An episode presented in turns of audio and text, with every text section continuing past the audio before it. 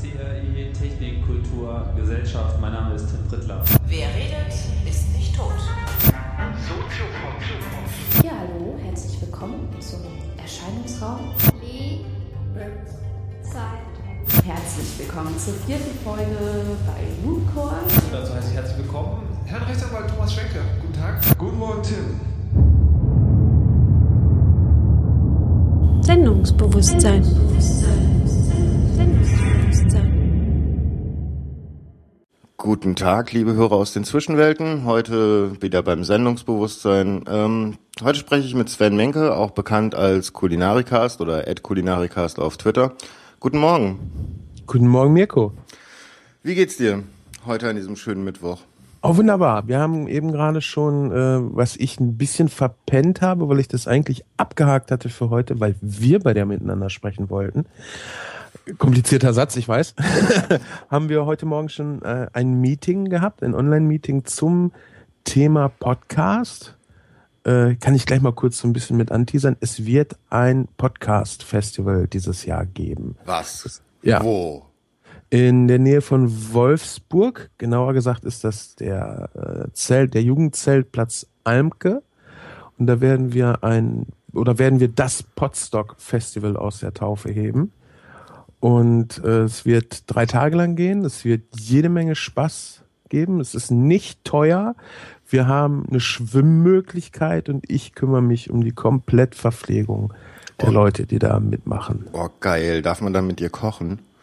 Äh, wir sind noch am Plan, was wir alles machen. Ich wollte auf jeden Fall auch mit Leuten kochen, weil das ja interessant ist, wenn du schon einen Koch-Podcaster da hast, der dann auch noch kocht und du eine vernünftige Küche da hast, dann bietet sich das natürlich an. Ja, genial. Äh, ich will dabei sein.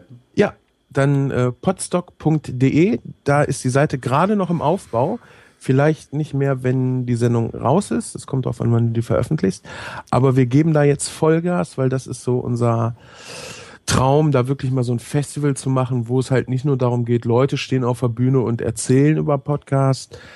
Wir wollen halt Leute, die hören und die Podcasts produzieren, zusammenbringen, weil ich glaube, auf beiden Seiten gibt es viel zu lernen, viel darüber zu sprechen, wie man den Einstieg erleichtern kann und äh, einfach auch um dieses geile Sommer-Grill-Feeling äh, miteinander abzuhängen und auch Live-Podcast zu machen und äh, zu konsumieren oder zu genießen. Ja, genial. Ähm, kennst du die Potlauf-Workshops von Tim Prittlaff?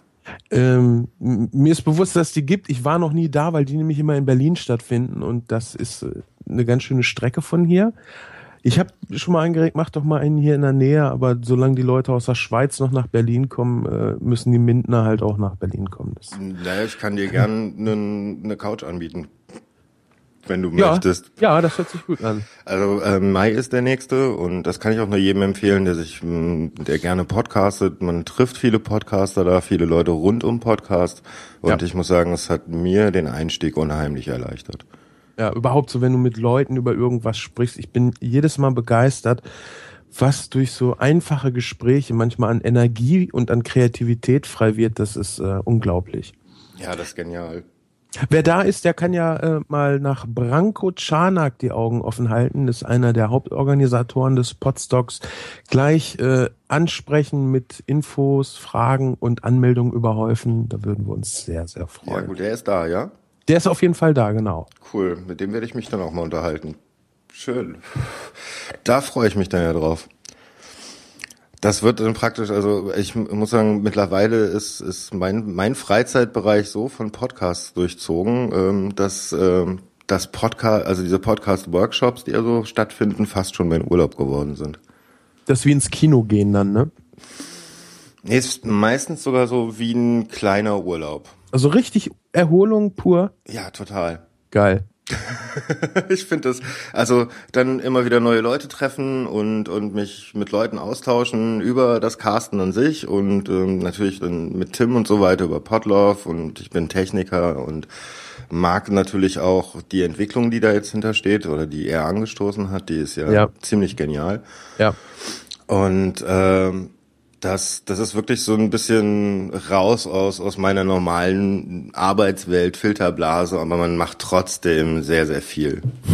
Ähm, also, oder man, die, die, die Inputs, die ich bekomme, sind halt aus einer gan- ganz anderen Welt und da ist das, was so mein Herz betrifft, Sharing is Caring, hat da noch wirklich eine, einen, einen Wert.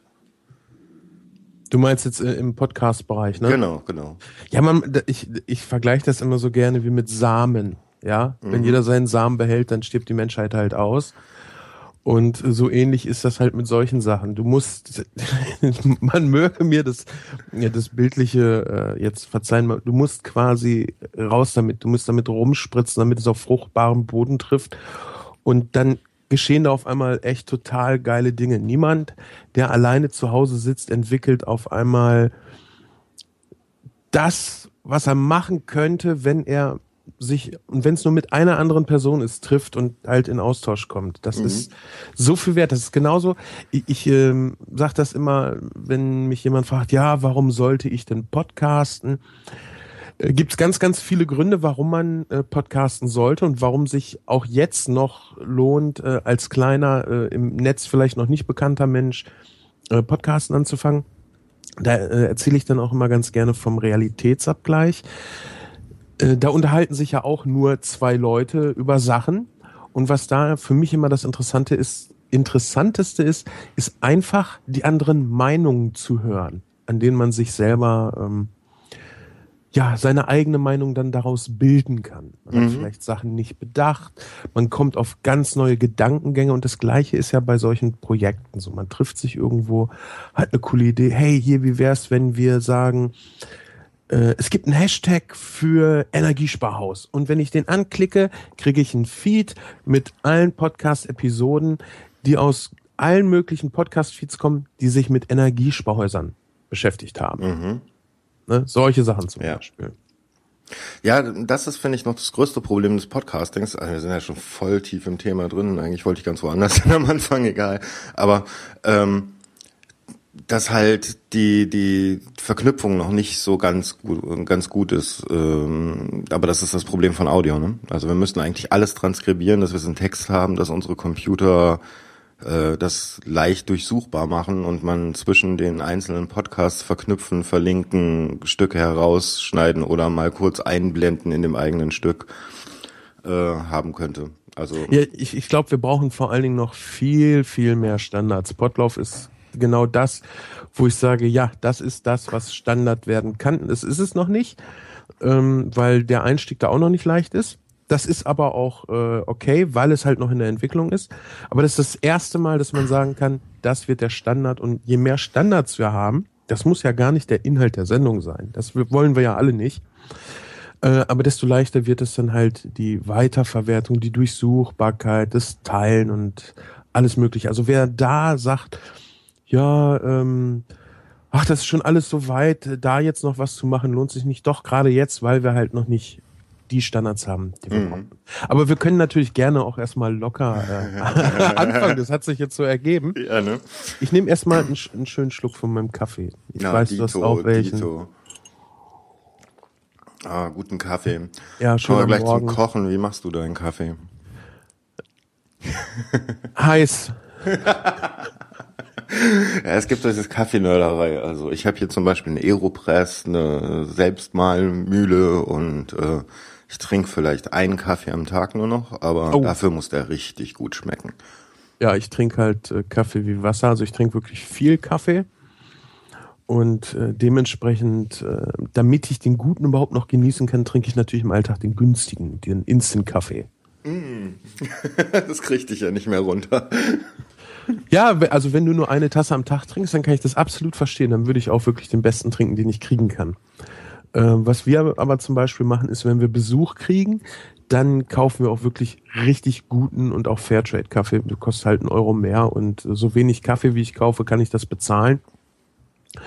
Und äh, da kaufe ich dann aber auch wirklich welchen, der richtig gut schmeckt. Also das muss dann auch schon sein. Aber im Alltag, wenn du viel Kaffee trinkst, ich habe halt auch nicht immer Lust zu warten, bis die Maschine durch ist und alles, dann äh, trinke ich gerne den Instant-Kaffee. Wie bist du überhaupt zum Podcast gekommen? Ja, wie bin ich zum Podcast gekommen? Ich habe äh, meinen Job gewechselt.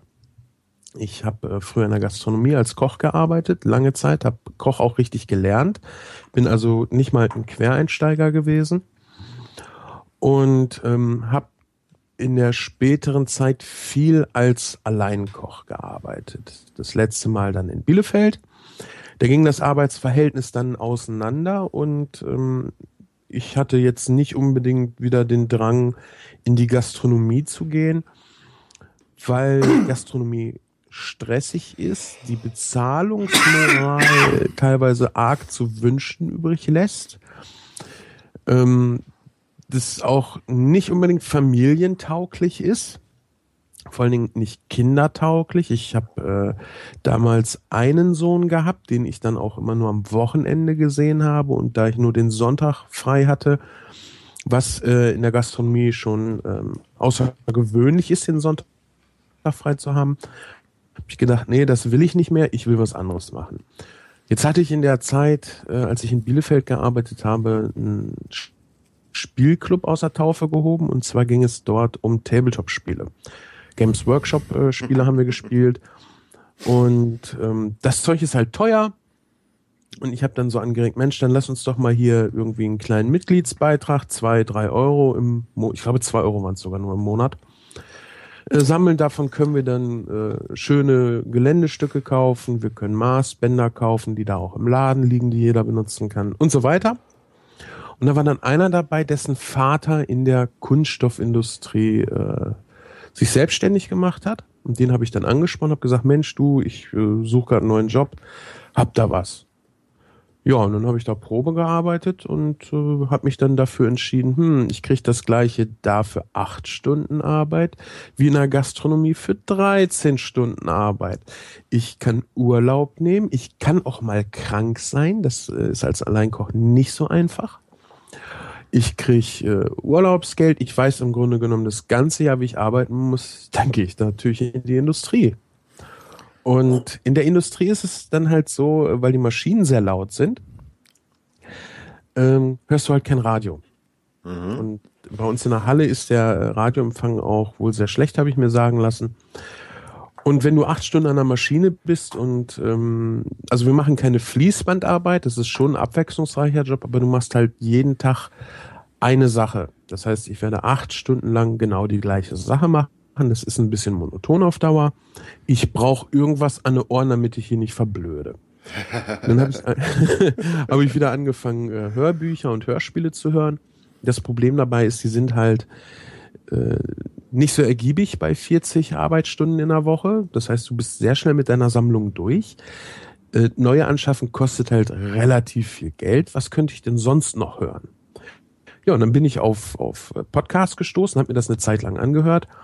Das war so zu Zeiten von 150 Fragen in Sachen Podcast vom Herrn Fiene. Mhm. Und da hatte ich natürlich sofort Blut geleckt. War Audio, fand ich schon immer klasse. Ich habe früher auch Musik gemacht in, in ein paar Hobbybands, also nichts Ernsthaftes. Und ähm, rede eigentlich auch sehr gerne, unterhalte mich auch sehr gerne. Und da habe ich gedacht, geil, das willst du auch machen. Hab mir dann also überlegt, was mache ich denn im Podcastbereich? Weil es gab ja noch gar nicht so viele. Es gab viele ähm, ja diese privaten Tagebücher-Podcasts, Schlaflos in war damals schon groß. Damals, ich kann damals sagen. Im Podcast-Bereich, Mann, das ist alles schon so lange her.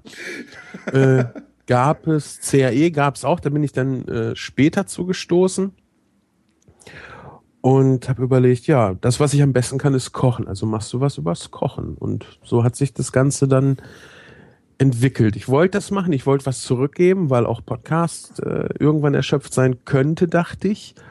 Und es macht halt einfach Spaß, über Sachen zu erzählen, die man selber gut kann, anderen Leuten vielleicht damit zu helfen. Ja.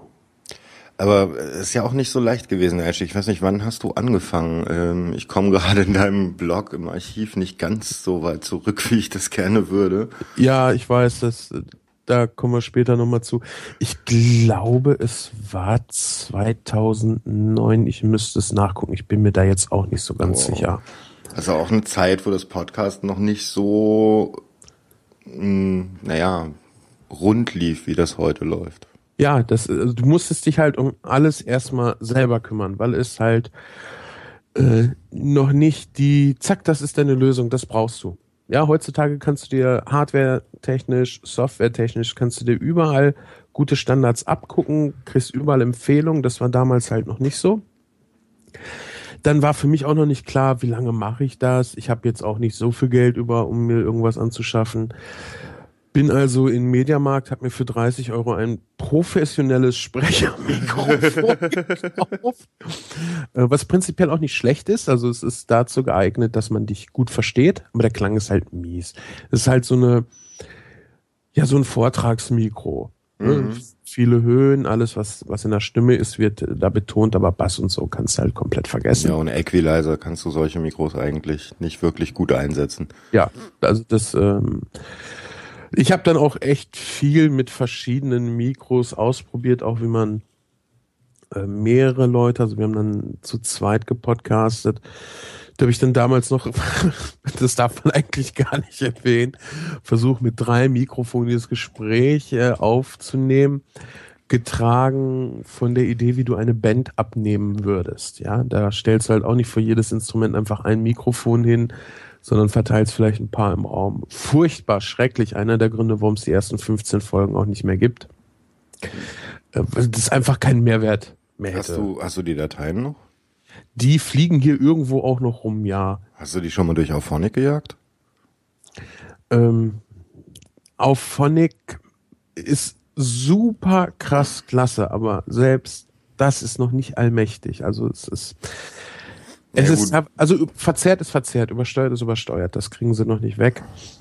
Und ähm, die sind halt echt mies. Das hat keinen Mehrwert. Ich habe mal die erste Folge habe ich mal veröffentlicht. Die ist sehr kurz. Da ging es auch nur darum, was wie- was ich hier in diesem Podcast machen will.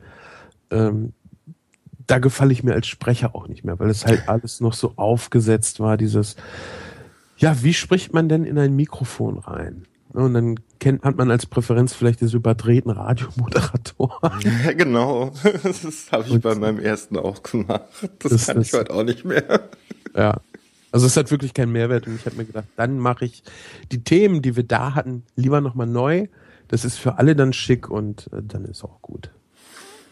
Ja, ähm, das heißt, du, hast, du musstest dir wirklich alles von Grund auf selber beibringen. Ja, also ich habe, äh, nachdem ich CAE entdeckt habe, ähm, habe ich dann immer gerne danach geguckt, wenn es um Sachen auf der Seite ging. Das heißt, wie baue ich den Blog so ein bisschen auf? Äh, wie baue ich äh, den Textkörper von einer Folge auf, bevor ich auf Phonic oder Levelator, ich habe ja damals noch mit Levelator angefangen. Äh, bevor ich das hatte, habe ich äh, in iTunes dann eine Folge CRE aufgemacht und dann meinen Endmix und geguckt, na, passt das von der Lautstärke? Wenn das passt, dann kann ich es veröffentlichen. also CRE war da immer äh, ein super Vorbild, weil Tim die Sachen einfach, der ist halt totaler Nerd, der macht die Sachen halt so gut, wie es irgendwie möglich ist.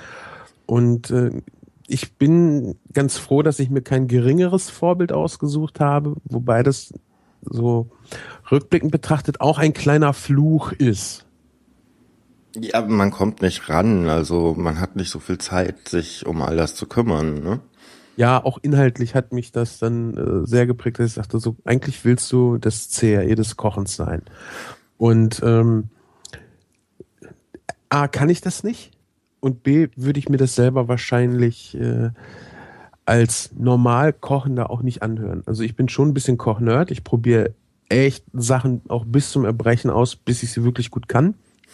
Jetzt habe ich zum Beispiel letztes Jahr eine Hamburger Phase gehabt, die sich irgendwie über das ganze Jahr zog. So, und jetzt kann ich halt Hamburger richtig geil. Das ist gar nicht, gar nicht schwer, aber du musst halt schon viel ausprobieren, um sagen zu können, ja, das ist jetzt wirklich so der geile Hamburger und jetzt kann ich das auch jedem beibringen. Was Aber sagt die- denn deine Familie dazu? Ja, ist das egal. Das ist Meine, meine Frau ist nur froh, wenn ich die äh, Küche nachher sauber mache. Ja, aber als Koch bist du doch genau darauf gedrillt, oder?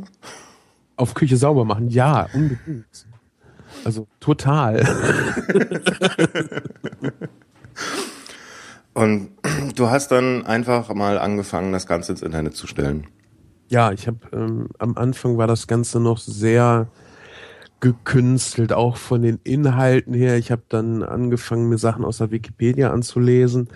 Ähm, in einer äh, Folge, wo es um Erdbeeren ging, da hörte man das dann halt auch total hier, was, erzählt denn der da? Das, das ist vorgetragen irgendwo.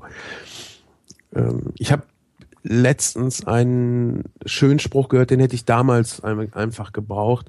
Wenn du irgendwas nachschlagen musst, dann brauchst du es auch nicht erzählen. Weil das, die Sachen, die du erzählen kannst, die du so aus dem Kopf behalten kannst, das sind die wirklich interessanten Sachen.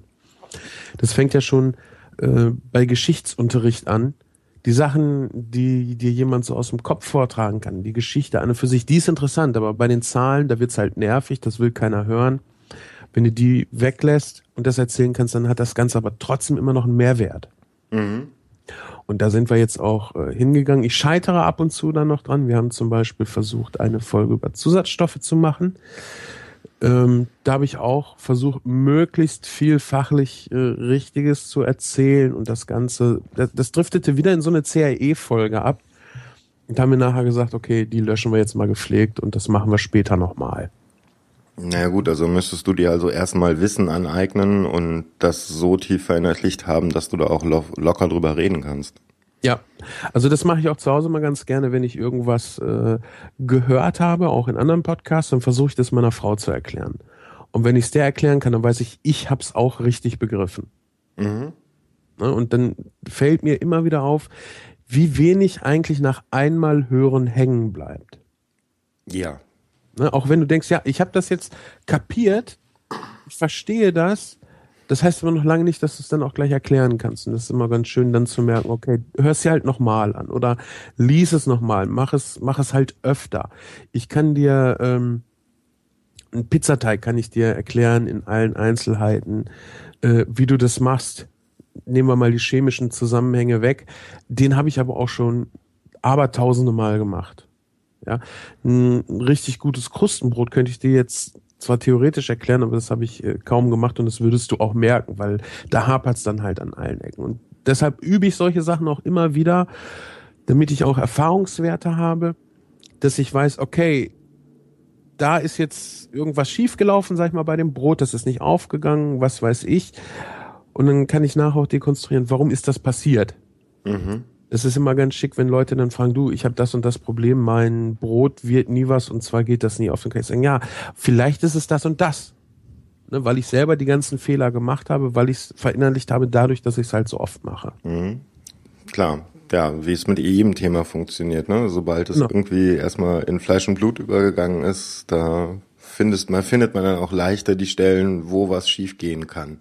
Ja, ganz genau. Das, auch, auch beim Podcast, das merkst du dann ja auch, wenn du dich lange damit äh, beschäftigst und das auch wirklich machst, dann du wirst im Produktionsprozess schneller, dir fällt schneller auf, wo ein Fehler äh, passiert ist. Äh, bestes Beispiel, ich habe eine Folge mit den Jungs vom Faselcast gemacht. Das war die erste, die wir zusammen gemacht haben. Und ich saß nachher am Schnitt und denke mir, was ist das denn? Warum habe ich denn hier so einen widerlichen Hall drauf? Am Anfang der Sendung war der nicht und nachher kam der irgendwann. Ja, bis ich dann rausgekriegt habe, ich habe unvorsichtig den einen Track um vielleicht zwei Millisekunden verschoben. Und äh, da aber alle Sprecher ein bisschen mit auf dem Track drauf waren, hattest du halt einen unheimlich schlimmen Hall drauf. Und wenn du das einmal gemacht hast, diesen Fehler, dann weißt du beim nächsten Mal, ah, okay, da habe ich wieder einen Track verschoben, muss ich schnell rückgängig machen. Und beim ersten Mal bist du halt am Suchen und willst die Folge wegschmeißen, weil eigentlich Hall, der auf einer Spur drauf ist, kriegst du ja nicht weg. Sehr schwierig, ja. Ja. Also meistens machst du die Stimme dann damit kaputt, wenn du versuchst, den Hall rauszukriegen. Das ist noch sowas, also Audio ist halt äh, auch unheimlich schwierig zu bearbeiten, finde ich. Also du, du, man, man hat halt viel, was man vorher nicht bedenkt, so Hallsachen, Echos und so weiter. Wie kriegt man das dann später noch aus der Datei raus? Ja, ja, meistens gar nicht, ne? Mhm. Bei einem ich Bild hab, kann ich überpinseln. Ja, vor allem bei einem Bild hast du auch viel direkteres Feedback. Mhm. Ich habe äh, mit dem Fernsehmüll mal eine Folge über ähm, Kochshows gemacht, da haben wir auch darüber gesprochen. Audio ist prinzipiell nicht so aufwendig, aber beim Video ist es von daher einfacher, dass du sofort das Endergebnis ja auch siehst. Ja, ich sehe, ist das jetzt richtig belichtet? Ist es zu hell? Ist es zu dunkel? Da habe ich äh, schneller ein Feedback, als wenn ich jetzt äh, einen Podcast mache, rede und die Spur höre. Weil du, du in der Zeit, wo du redest und das abhörst, kriegst du, glaube ich, nicht äh, den Raumklang so gut mit, als wenn du es nachher nochmal gesondert abhören würdest. Und da du halt äh, beim Hören ja auch sehr konzentriert bist, glaube ich, fallen Fehler auch viel schneller auf. Beim Video hast du halt Bild und Ton. Ähm, ich glaube, da fallen die Fehler auch nicht so stark auf, weil du halt viel mehr Informationen in einer kurzen Zeit verarbeiten musst. Ja, ja, wenn du nur Audio hörst, dann, dann nimmt dein Gehirn das auch viel, viel stärker wahr, jeden einzelnen Fehler, der da passiert. Sogar so ein kleiner Skype-Aussetzer, ähm, so nur eine 10 Millisekunden, die halt gerade vom, vom Anspruch oder von, dem, von den ersten Tonwerten fehlen, nimmst du dann als, als reines Audiohören total extrem wahr. Ja. Das kann sehr störend werden. Ähm, mit welchem Equipment arbeitest du? Also was benutzt du für deinen Podcast? Also wie gesagt, ich habe mit so einem 30 Euro Mikro angefangen und einer in einem Windows PC integrierten Soundkarte. Ganz fürchterlich. Und jetzt sind wir gelandet beim Zoom R24. Das ist ein mobiler Audiorekorder, der ein bisschen aussieht wie ein Mischpult. Und ähm, immer noch zwei selbst gebastelte Headsets. Wir haben, ähm, oder ich habe zu einer ja zu einem Crowdsourcing, zu einer Spendenaktion aufgerufen, dass ich gerne jetzt auch mal professionellere Headsets hätte. Äh, das, so dieser Standard, die, ich muss mal gerade, über- sind das die AKGs? Ich glaube Die, ja. die, du meinst, dass das Tim und so benutzt? ja, Äh, Das sind, ähm, oh, ich glaube, Bose, nee, Bode. Ähm, oh, ich weiß auch nicht mehr. Ich, müsste müsste die raussuchen. ja. Auf jeden Fall, ähm, das ist nochmal eine ganz andere Marke. Es ist teuer.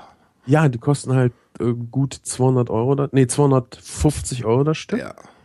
Und dann kommt, und das hatten wir eben auch äh, in der Planung für äh, Podstock, da war der eine ganz begeistert, der hat sich jetzt die Headsets gekauft und äh, haben wir gefragt, und, wo sind die Kabel?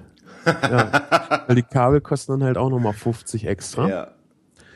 Ähm, hat natürlich äh, viele Vorteile, gesonderte Kabel. Ich habe hier selbst gebastelte, das ist das günstigste Nackenbügelmikrofon von Thomann, das T-Bone bla bla bla. Steht hier jetzt, glaube ich, auch nicht mehr drauf. Nee. Und die habe ich mir halt an 8 Euro Billo Philips Kopfhörer geschraubt. Macht das Ganze sehr, sehr erschwinglich. Also du bist du mit, glaube, 40 Euro pro äh, Garnitur bist du dabei. Ach, echt? Ja. Hast einen äh, vernünftigen Klang. Wir senden jetzt ja seit Oktober vorletzten Jahres, glaube ich, damit. Ähm, hast den Vorteil, dass du ein Headset hast. Also das war ja, als ich angefangen habe, auch noch immer die Diskussion Headset oder Mikrofon für Podcasts. Und ich würde jedem, der keine Mikrofonerfahrung hat, immer vorschlagen, oder raten, nimm Headsets. Das hat einfach so viele Vorteile. Du musst dich nicht auf deine Position vor dem Mikrofon konzentrieren. Du kannst hin und her gucken, ohne dass der Hörer das mitbekommt. Und das wird halt bei äh, Gesprächen, die auch gerne mal ein bis drei Stunden gehen, wirst du deinen Kopf bewegen. Du wirst ihn bewegen wollen, weil sonst äh, kriegst du auch Nackenschmerzen und er ist halt unkomfortabel. Und äh, du hast halt immer den gleichen Abstand zum Mikrofon. Du hast keinen Raumhall drauf oder wenig Raumhall mit drauf. Das heißt, es ist auch die kostengünstigste Möglichkeit, ähm, schlechte Räume äh, zu, klanglich zu verbessern. Mhm, ja. Ja. Da, okay, das Problem, das, das vor allen Dingen das Problem mit dem Mikrofon sehe ich, weil also ähm, ich, ich selber habe eine ganze Weile Bühnenerfahrung, von daher weiß ich, wie ich in so ein Mikrofon reinsprechen muss, wie weit ich weg sein muss und sowas und wie ich es halten muss und meinen Kopf trotzdem bewegen kann und noch ins Mikrofon, also in die Niere spreche. Ähm, aber ich merke halt, ich, ich nehme nur mit so einem kleinen, also wenn, die, wenn ich mit Leuten zusammensitze, dann nehme ich äh, einen Zoom H2. Ja, herrlich. Ja, also äh, ganz billig, stell in die Mitte vom Tisch, lass aufnehmen, da ist mir der Hall dann auch erstmal egal, weil ähm, ich habe halt nicht so viel Kohle, dass ich sagen kann, hier fette Headsets. Ähm, auch für mehrere Leute.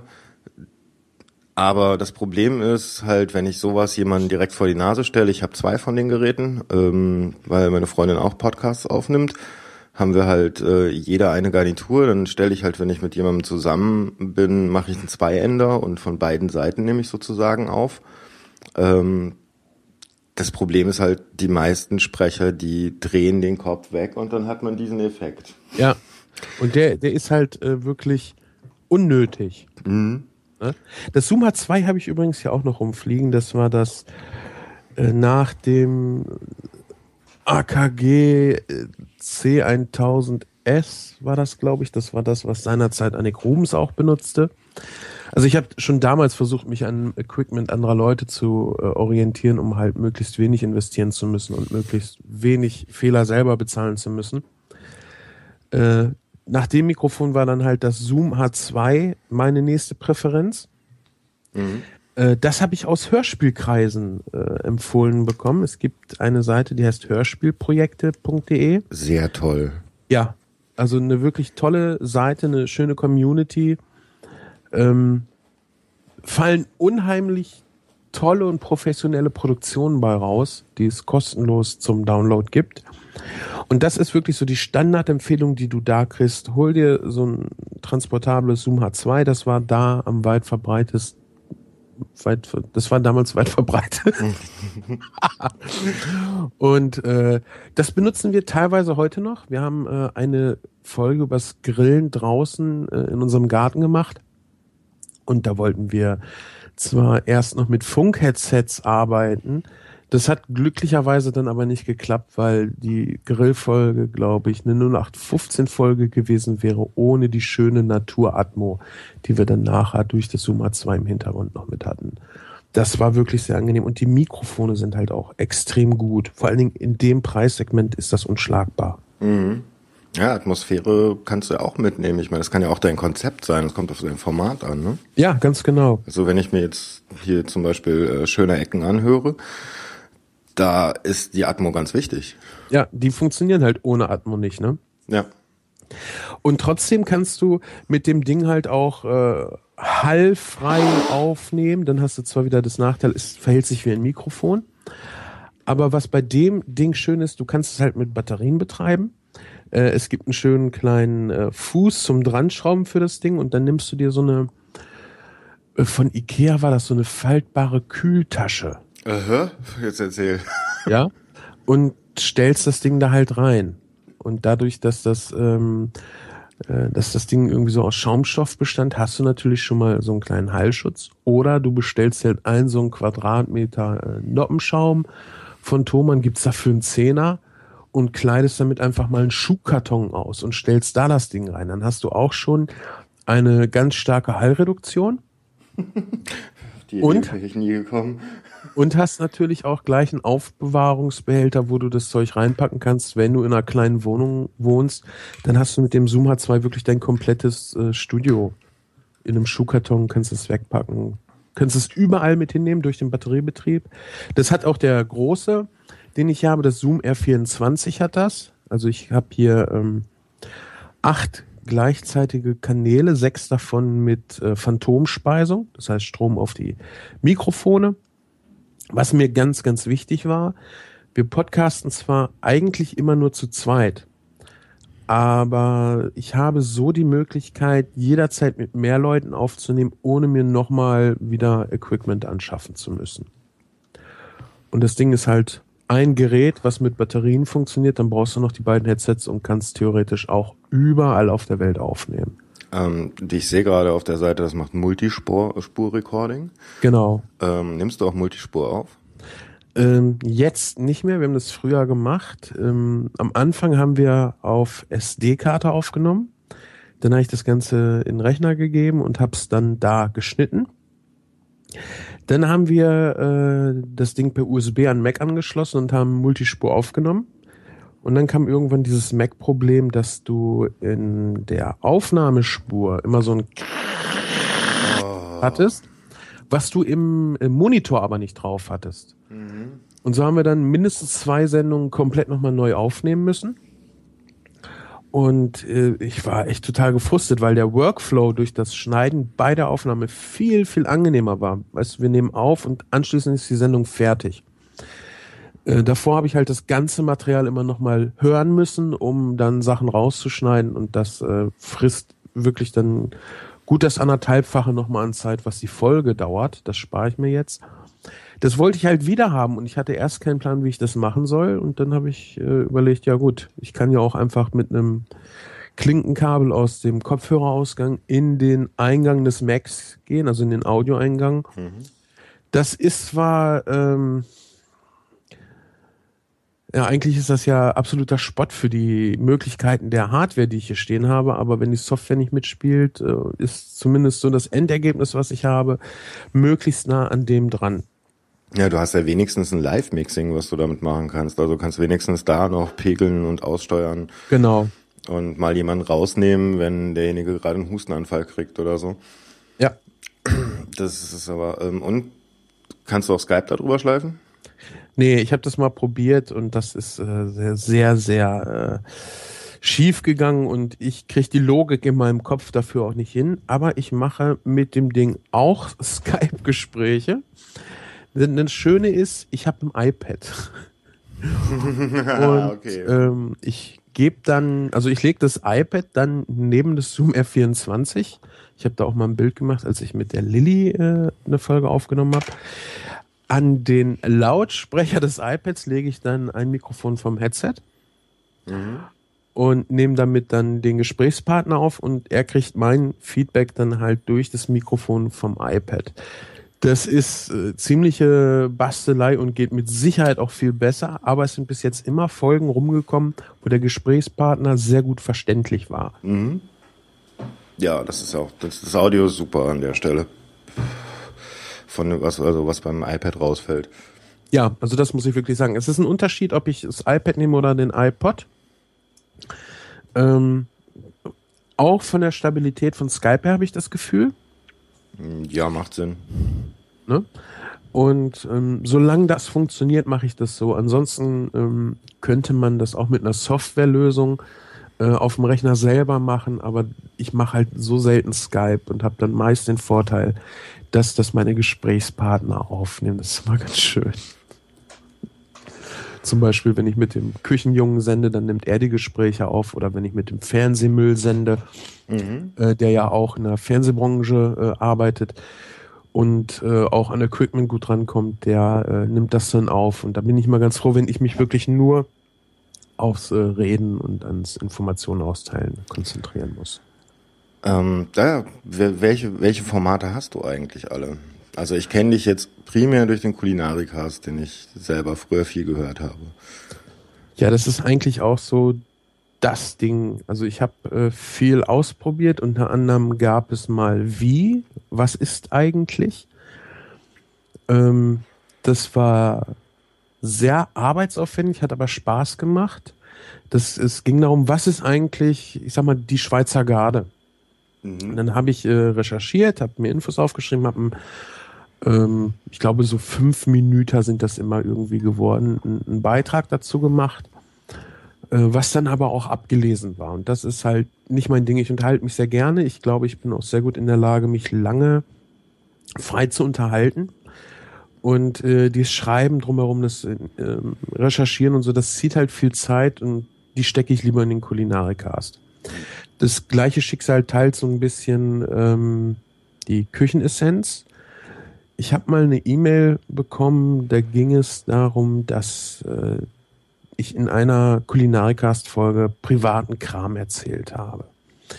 Ähm, was den Hörer nicht interessierte, was prinzipiell jetzt aber natürlich auch nicht schlimm ist. Sein Problem ist einfach nur, er ist viel im Ausland unterwegs und äh, ist sehr limitiert in seinem Traffic. Na, ich überlege, Mensch, wie kann man denn jetzt äh, Leuten, die wirklich nur minimal Empfang haben und wenig Traffic zur Verfügung haben, wie kann man denen denn auch was bieten? Daraus ist dann die Küchenessenz entstanden. Das sind so ja, auch so grob fünf Minuten. Meist sind es irgendwie so zehn Punkte zu einem Thema zusammengefasst. Ich sag mal zehn Tipps äh, zum Gemüsekochen, wo du wirklich ganz verdichtet dann halt praktische Tipps hast, wie du das besser machen kannst. Mhm. Ist aber auch sehr arbeitsaufwendig, weil du oder weil ich mich dann halt sehr stark reduzieren muss, damit dieses Format auch Sinn macht. Ähm, das muss sehr aussagekräftig sein, damit es halt in diese Kürze passt. Und das äh, ist eigentlich nicht mein Naturell. Deshalb vernachlässige ich das, zumal der Kulinarikast einfach auch den meisten Erfolg hat. Du hast also ein schweifendes Naturell. Ja, ich probiere echt gern und viel aus. Ich mache zum Beispiel auch YouTube-Videos. Ähm, auch eine ziemlich lange Geschichte. Es gibt für den ähm, Nintendo DS gibt es eine, ja, ein, ein Spiel, ein Programm, was kochen wir heute? Das Schöne an dem Ding war, du hast äh, so Step-by-Step-Anleitung, wo du dann auch per Sprache sagen konntest, jetzt weitermachen und er erzählt dir das. Und wenn du Handgriffe hattest, wie zum Beispiel ein Fisch filetieren oder eine Zwiebel würfeln, dann konntest du dir auch ein Video angucken, in dem eben kurz gezeigt wurde, wie das funktioniert. Das fand ich sehr klasse, weil gerade im handwerklichen Bereich kannst du Sachen nicht so leicht erfassbar über Audio machen, wie du es einfach in ein paar kurzen Sekunden Video machen kannst. Und dann habe ich damit angefangen, habe das gemacht und das Ganze ist dann im Laufe der Zeit zu einem eigenen Format geworden, was ähm, ein ja, ich, das letzte war jetzt Tomatensauce, also es nimmt sich wirklich ein Teil aus der Küche und erklärt das, wie du das richtig machst, wie du das mit möglichst wenig verschiedenen Zutaten machst und wie es richtig gut schmeckt. Also nicht so ein, ja, hier, ich mache meine Tomatensauce so und so, sondern ich recherchiere da auch sehr viel, gucke mir sehr viele Videos auch an, was machen die Leute richtig, was machen die Leute falsch, ähm, haben die Erklärung für mich, die ich noch nicht auf dem Schirm hatte und so weiter. Und das ist dann äh, quasi meine Quintessenz. Wenn du eine Tomatensauce willst, guck dir das Video an, dann hast du es verstanden, dann kannst du das und damit kannst du äh, auch, damit brauchst du dich nicht verstecken. Mhm, aber das, das, das stelle ich gerade fest. Das ist ziemlich wichtig, wenn man anfängt zu kochen, ähm, dass man anderen über die Schulter schauen kann. Ja, ja. Gerade dies gucken. Ähm, Im Audioformat musst du alles explizit erwähnen. Im Videoformat passieren manchmal Sachen nebenbei, die du gar nicht kommentierst, die du aber typischerweise immer so machst. Und ich habe festgestellt, dass da halt viele Sachen mit bei sind, wo Leute sagen, ey cool, so habe ich das noch nie gesehen. Und du selber hättest das jetzt gar nicht auf deinem Vermittlungsplan gehabt, was du im Audio ja haben musst. Du musst es explizit erzählen ähm, wo Leute dann halt echt nochmal zusätzlich was mitnehmen. Mhm. Ja, also ich, der, mir fällt das gerade auf, ich habe hier ähm, einen Mitbewohner, der selber noch nicht viel gekocht hat und ich habe früher von meinen Eltern kochen gelernt. Und wenn äh, er, er traut sich halt nicht ran, er macht, traut, hat halt das Gefühl, er macht immer wieder Fehler oder macht es nicht richtig, was ja eigentlich beim Kochen auch fast nicht geht. Also irgendwas, was schmeckt, kommt eigentlich immer hinten raus. Äh, das kann ich so nicht unterschreiben. Ja, gut. ich, ich, möchte Ja. eine, ich möchte eine kurze Anekdote erzählen, äh, wo ich es trotzdem gegessen habe und meine Freundin bis heute nicht verstehen kann, warum ich das gegessen habe und ich trotzdem glücklich war. Meine Freundin kocht eigentlich nicht. Sie verabscheut Kochen, muss ich mal dazu sagen. Ähm, sie hat so ein paar Sachen, die macht sie ab und zu. Äh, sie hat ein paar Sachen von mir gelernt. Schnitzel zum Beispiel macht sie genauso gute wie ich. Aber sie hat eigentlich gar keine Lust darauf. Nun, äh, als sie schwanger war, hat sie dann das tägliche Kochen übernommen. Und einen Tag kam ich nach Hause und es gab Fisch, paniert und gebraten. Ich hatte mich so darüber gefreut, dass sie etwas für sie so Aufwendiges gemacht hat. Und habe dann bei dem Essen äh, echt noch reingehauen. Jetzt muss ich zu dem Fisch dazu sagen, der war innen noch gefroren, außen stellenweise angebrannt. Und dann hatte sie äh, sich ein Beispiel an mir genommen und wollte das mit Cornflakes panieren, was ja eigentlich eine sehr coole Idee ist. Nur dann sollte man auch Cornflakes nehmen und nicht Frosties, weil das schmeckt echt ekelhaft. Naja, Aber okay. ich, aber ich habe mich so gefreut, dass sie gekocht hat und das, das äh, hat mir dann schon gereicht, um echt das, was gar war, äh, essen zu können. Oh, schön. Ja gut, auf der anderen Seite sehe ich halt, okay, klar, man macht Fehler, dann schmeckt's halt nicht so gut, dann lernt man draus und macht's das nächste Mal besser, aber wenn man so Sachen zwei, dreimal gemacht hat, dann kriegt man da meistens schon was hin. Ja, So Standardkram wie, äh, man macht sich halt mal Spaghetti mit verschiedenen ähm, Soßen und so weiter, das geht ja dann eigentlich nach dem zweiten Mal auch relativ gut von der Hand. Ähm, ich, empfehle, ich, ich persönlich empfinde Kochen ein bisschen wie mh, bei meinem alltäglichen Job das Programmieren. Ich weiß halt ungefähr, das schmeckt so, das schmeckt so, die Sachen passen zusammen, also probiere ich es aus. Und wenn ich ein Rezept lese, dann lese ich ein Rezept nur so als Inspiration in Ja. Form von, ah, okay, hm, das kann man so machen, gut. Und in dem Moment, wo ich es gelesen habe, habe ich es auch schon abgewandelt für mich und auf meinen Geschmack angepasst. Und sehr gut. Und, und ich, ich finde einfach, dass das ist einfach mal ausprobieren, machen. Ähm, aber ich stelle bei ihm gerade fest, dass es ganz viele Handgriffe sind, worum es geht. Ja, wie schneide ich richtig? Wie mache ich, ähm, äh, bei, bei welcher Temperatur brate ich was? Ich sehe ganz oft, dass dann halt zu schnell zu heiß gebraten wird und das natürlich auch ähm, dann nicht mehr schmeckt, wenn es latschig geworden ist. Ja, es fehlen dann halt wirklich so diese, diese ganz einfachen Grundsachen. Du hast im Grunde genommen keine Ahnung von überhaupt irgendwas. Und äh, dann kommen natürlich solche Sachen, die ähm, ja früher viel propagiert worden sind, äh, wirken sich dann sehr nachteilig aus. Zum Beispiel Fleisch scharf anbraten. So, ja, scharf, keine Ahnung. Ach, mach mal volle Pulle. ne, gib mal richtig Gas, was die Platte hergibt, ja, und dann wird's halt auch nicht gut, weil das muss man dann halt auch können, wenn man auf der höchsten Hitze äh, braten will.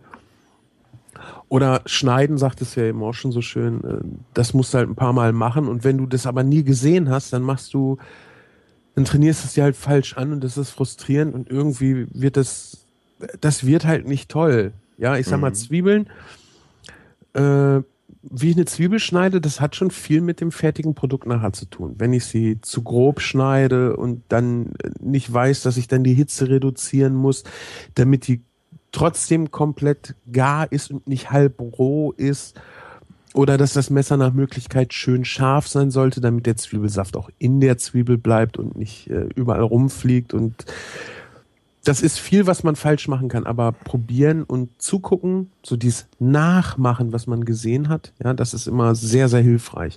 Und deshalb mache ich auch unter anderem diese Videos, weil du hast wirklich alles, was ich mache, äh, siehst du auch in dem Video. Also da wird nichts außen vor gelassen. Ich habe jetzt, glaube ich, auch schon ein paar Mal äh, gezeigt, wie ich einen Knoblauch pell. Ja. Oder wie ich eine Paprika schneide. Paprika schneiden ist immer noch das, das unterschätzt, unterbewerteste. Wie, und, na, jetzt habe ich aber einen Zungenknoten drin. das, das ist mein Eigenlobdetektor, der sagt, Sven, hör auf.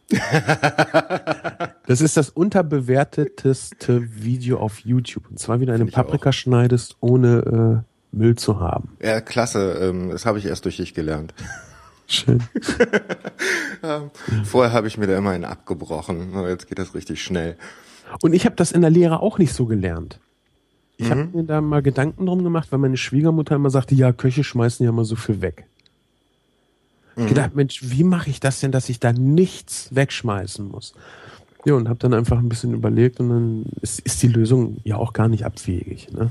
Muss ich halt mal kurz mit beschäftigen und dann. Aber wenn man das zu- zum Beispiel zu Hause immer sieht, so erstmal die Paprika halbieren, dann gewöhnst du es dir halt auch so an. Ne? Ist halt dieses, ich habe es gesehen, ich mache es nach.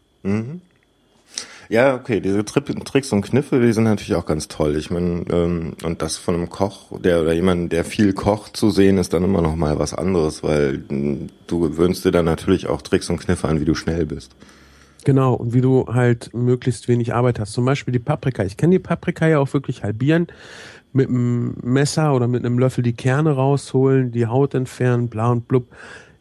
Das macht die Paprika nachher nicht schlechter, aber das andere ist halt schneller und was noch dazu kommt, ich kann sie halt auch auf glatte, gerade Streifen schneiden. Das kann ich bei der halbierten zum Beispiel nicht mehr. Und allein, dass die Kerne nirgendwo rumfliegen, ist das mal echt angenehm. Ja, stimmt schon. Ähm, wann, wann bist du auf die Idee gekommen, das als Video zu machen? Gleich von Anfang an oder hat, hat das noch eine Weile gedauert? Nee, das hat eine ganze Weile gedauert. Ich hatte ja äh, erstmal mit der Audiotechnik zu tun. Und dann kam, wie gesagt, irgendwann äh, dieses Programm für, für den Nintendo DS und da habe ich das gesehen und fand die Idee einfach geil. Ich wollte das äh, in meinen Rezepten mit drin haben, dass wenn da steht Zwiebel würfeln, dass das halt ein Link ist, der auf dieses Video verlinkt. Wenn du das noch nie gemacht hast, dann sollte dir das Rezept alles an die Hand geben, dass du das nachkochen kannst. Ist natürlich auch sehr, sehr aufwendig, wenn du das bei jedem Pups wieder verlinken musst, jeden Handgriff irgendwie filmen musst. Und ich bin dann davon abgekommen äh, und habe dann lieber so eine, ja, es ist ein eigenes Sendungsformat, äh, was ich da gemacht habe, äh, entwickelt, weil das äh, für sich stehen kann. Mhm. Ja, das kannst du dir halt so angucken und bist trotzdem irgendwie entertained, nimmst was mit oder so. Ist dann auch schon so ein bisschen abstrus, wenn du auf YouTube ein Video stellst, wo du halt kurz zeigst, wie man Hackfleisch trocken anbrät. Mhm. Ja. Mhm. Und so ist das halt nochmal was ganz eigenes geworden, auch mit einer eigenen Dynamik, äh, wo auch eine andere ähm, ja, Zuschauerschaft unterwegs ist. Ja, du erreichst auch ganz andere Leute. Podcast ist halt so ein Bereich, äh, da ist ein gewisses Soziotop unterwegs und YouTube ist halt nochmal ein ganz anderes. Ähm, mir fällt das auch auf bei YouTube. Also ähm, es sind vor allen Dingen extrem junge Leute, die bei die die auch fast ausschließlich YouTube benutzen. Ja, YouTube ist halt äh, wie Podcast ohne Einstiegshürde. Mhm. Wir haben halt im Podcast-Bereich gibt es halt kein YouTube. Es gibt nichts, wo du einfach alles findest und nur auf Play drücken musst. Ja, toll wäre so eine Plattform. Ich meine, es gibt ja ein paar Projekte, die es mal versucht haben, aber irgendwie ist da auch keins richtig gerade durchgekommen. Ja, Ton ist ja nun auch nicht wirklich sexy. Ne? Also Ton, du musst dich halt schon ein bisschen drauf konzentrieren. Ähm, Ton braucht Zeit. Die meisten Podcasts sind halt langatmiger als das durchschnittliche äh, YouTube-Video. Und äh, bei YouTube, wenn ich ein Video mache, schneide ich halt auch viel raus, weil die kurzen Videos mehr angeschaut werden. Mhm. Ähm, und wenn du dann halt so eine ein bis drei Stunden Sendung da veröffentlichst, wann sollst du die denn hören? Wer ist denn bereit, äh, sich an einen Ort fesseln zu lassen, um äh, so lange seine Aufmerksamkeit äh, irgendwo reinzustecken und vielleicht nach einer halben Stunde zu merken, ey, das ist ja scheiße komm, das nächste angucken. Bei YouTube kannst du halt unheimlich schnell hintereinander viele verschiedene Videos anklicken und findest dann schnell das, was dir gefällt. Mhm. Bei Podcasts, das braucht halt auch eine Zeit, bis sich das entwickelt, bis du sagst, ja, das ist geil. Ja, das ist so noch eine andere Sache, wo ich gerade drüber nachdenke, weil eigentlich haben YouTuber auch ein Sendungsbewusstsein, die müsste man eigentlich auch mal interviewen. Haben die, haben die absolut. Also ich habe jetzt äh, gestern eine Folge Kulinarikast aufgenommen mit jemandem, der auch bei YouTube mit unterwegs ist. Und das ist ja auch nochmal ein, äh, ja, ein, ein komplettes Soziotop, was Videos produziert. Ja, mhm. das sind, wir haben das im Podcast-Bereich ja auch. Ich kenne oder habe viel Kontakt zu anderen Podcastern. Äh, das ist auch ein ganz besonderer Schlag Menschen, nicht nur der das hört, sondern auch die das produzieren. Und äh, was dahinter steckt. Auf YouTube habe ich das Gefühl, ist es ähm, wirklich mehr dieser Show-Charakter. Wir machen irgendwie, wir präsentieren uns auf eine auf irgendeine Art. Und bei Podcasts habe ich mehr das Gefühl, da, so sind die Leute wirklich. Mhm. Also alle, die ich bis jetzt kennengelernt habe, die ich aus Podcasts kannte, die ich dann persönlich getroffen habe, da kann ich unterschreiben, die sind mir gegenüber privat auch so gewesen. Mhm. Okay. Und ich glaube, bei, bei, bei YouTube so überdreht lebst du nicht normalerweise. Na gut, ist auch ein Unterschied. Also ich meine, das ist ein ganz anderer Unterschied. Also jetzt, wenn wir beide hier sprechen über Skype, ähm, eigentlich vergisst man so ein bisschen im Hintergrund, dass das aufgenommen wird. Ja, und bei ja. YouTube machst du es eben genau deshalb, du bist dir sehr bewusst, dass es aufgenommen wird. Genau, du stehst vor ja. der Kamera, du, du bist dir bewusst, dass du dich gerade selber darstellst. Ja.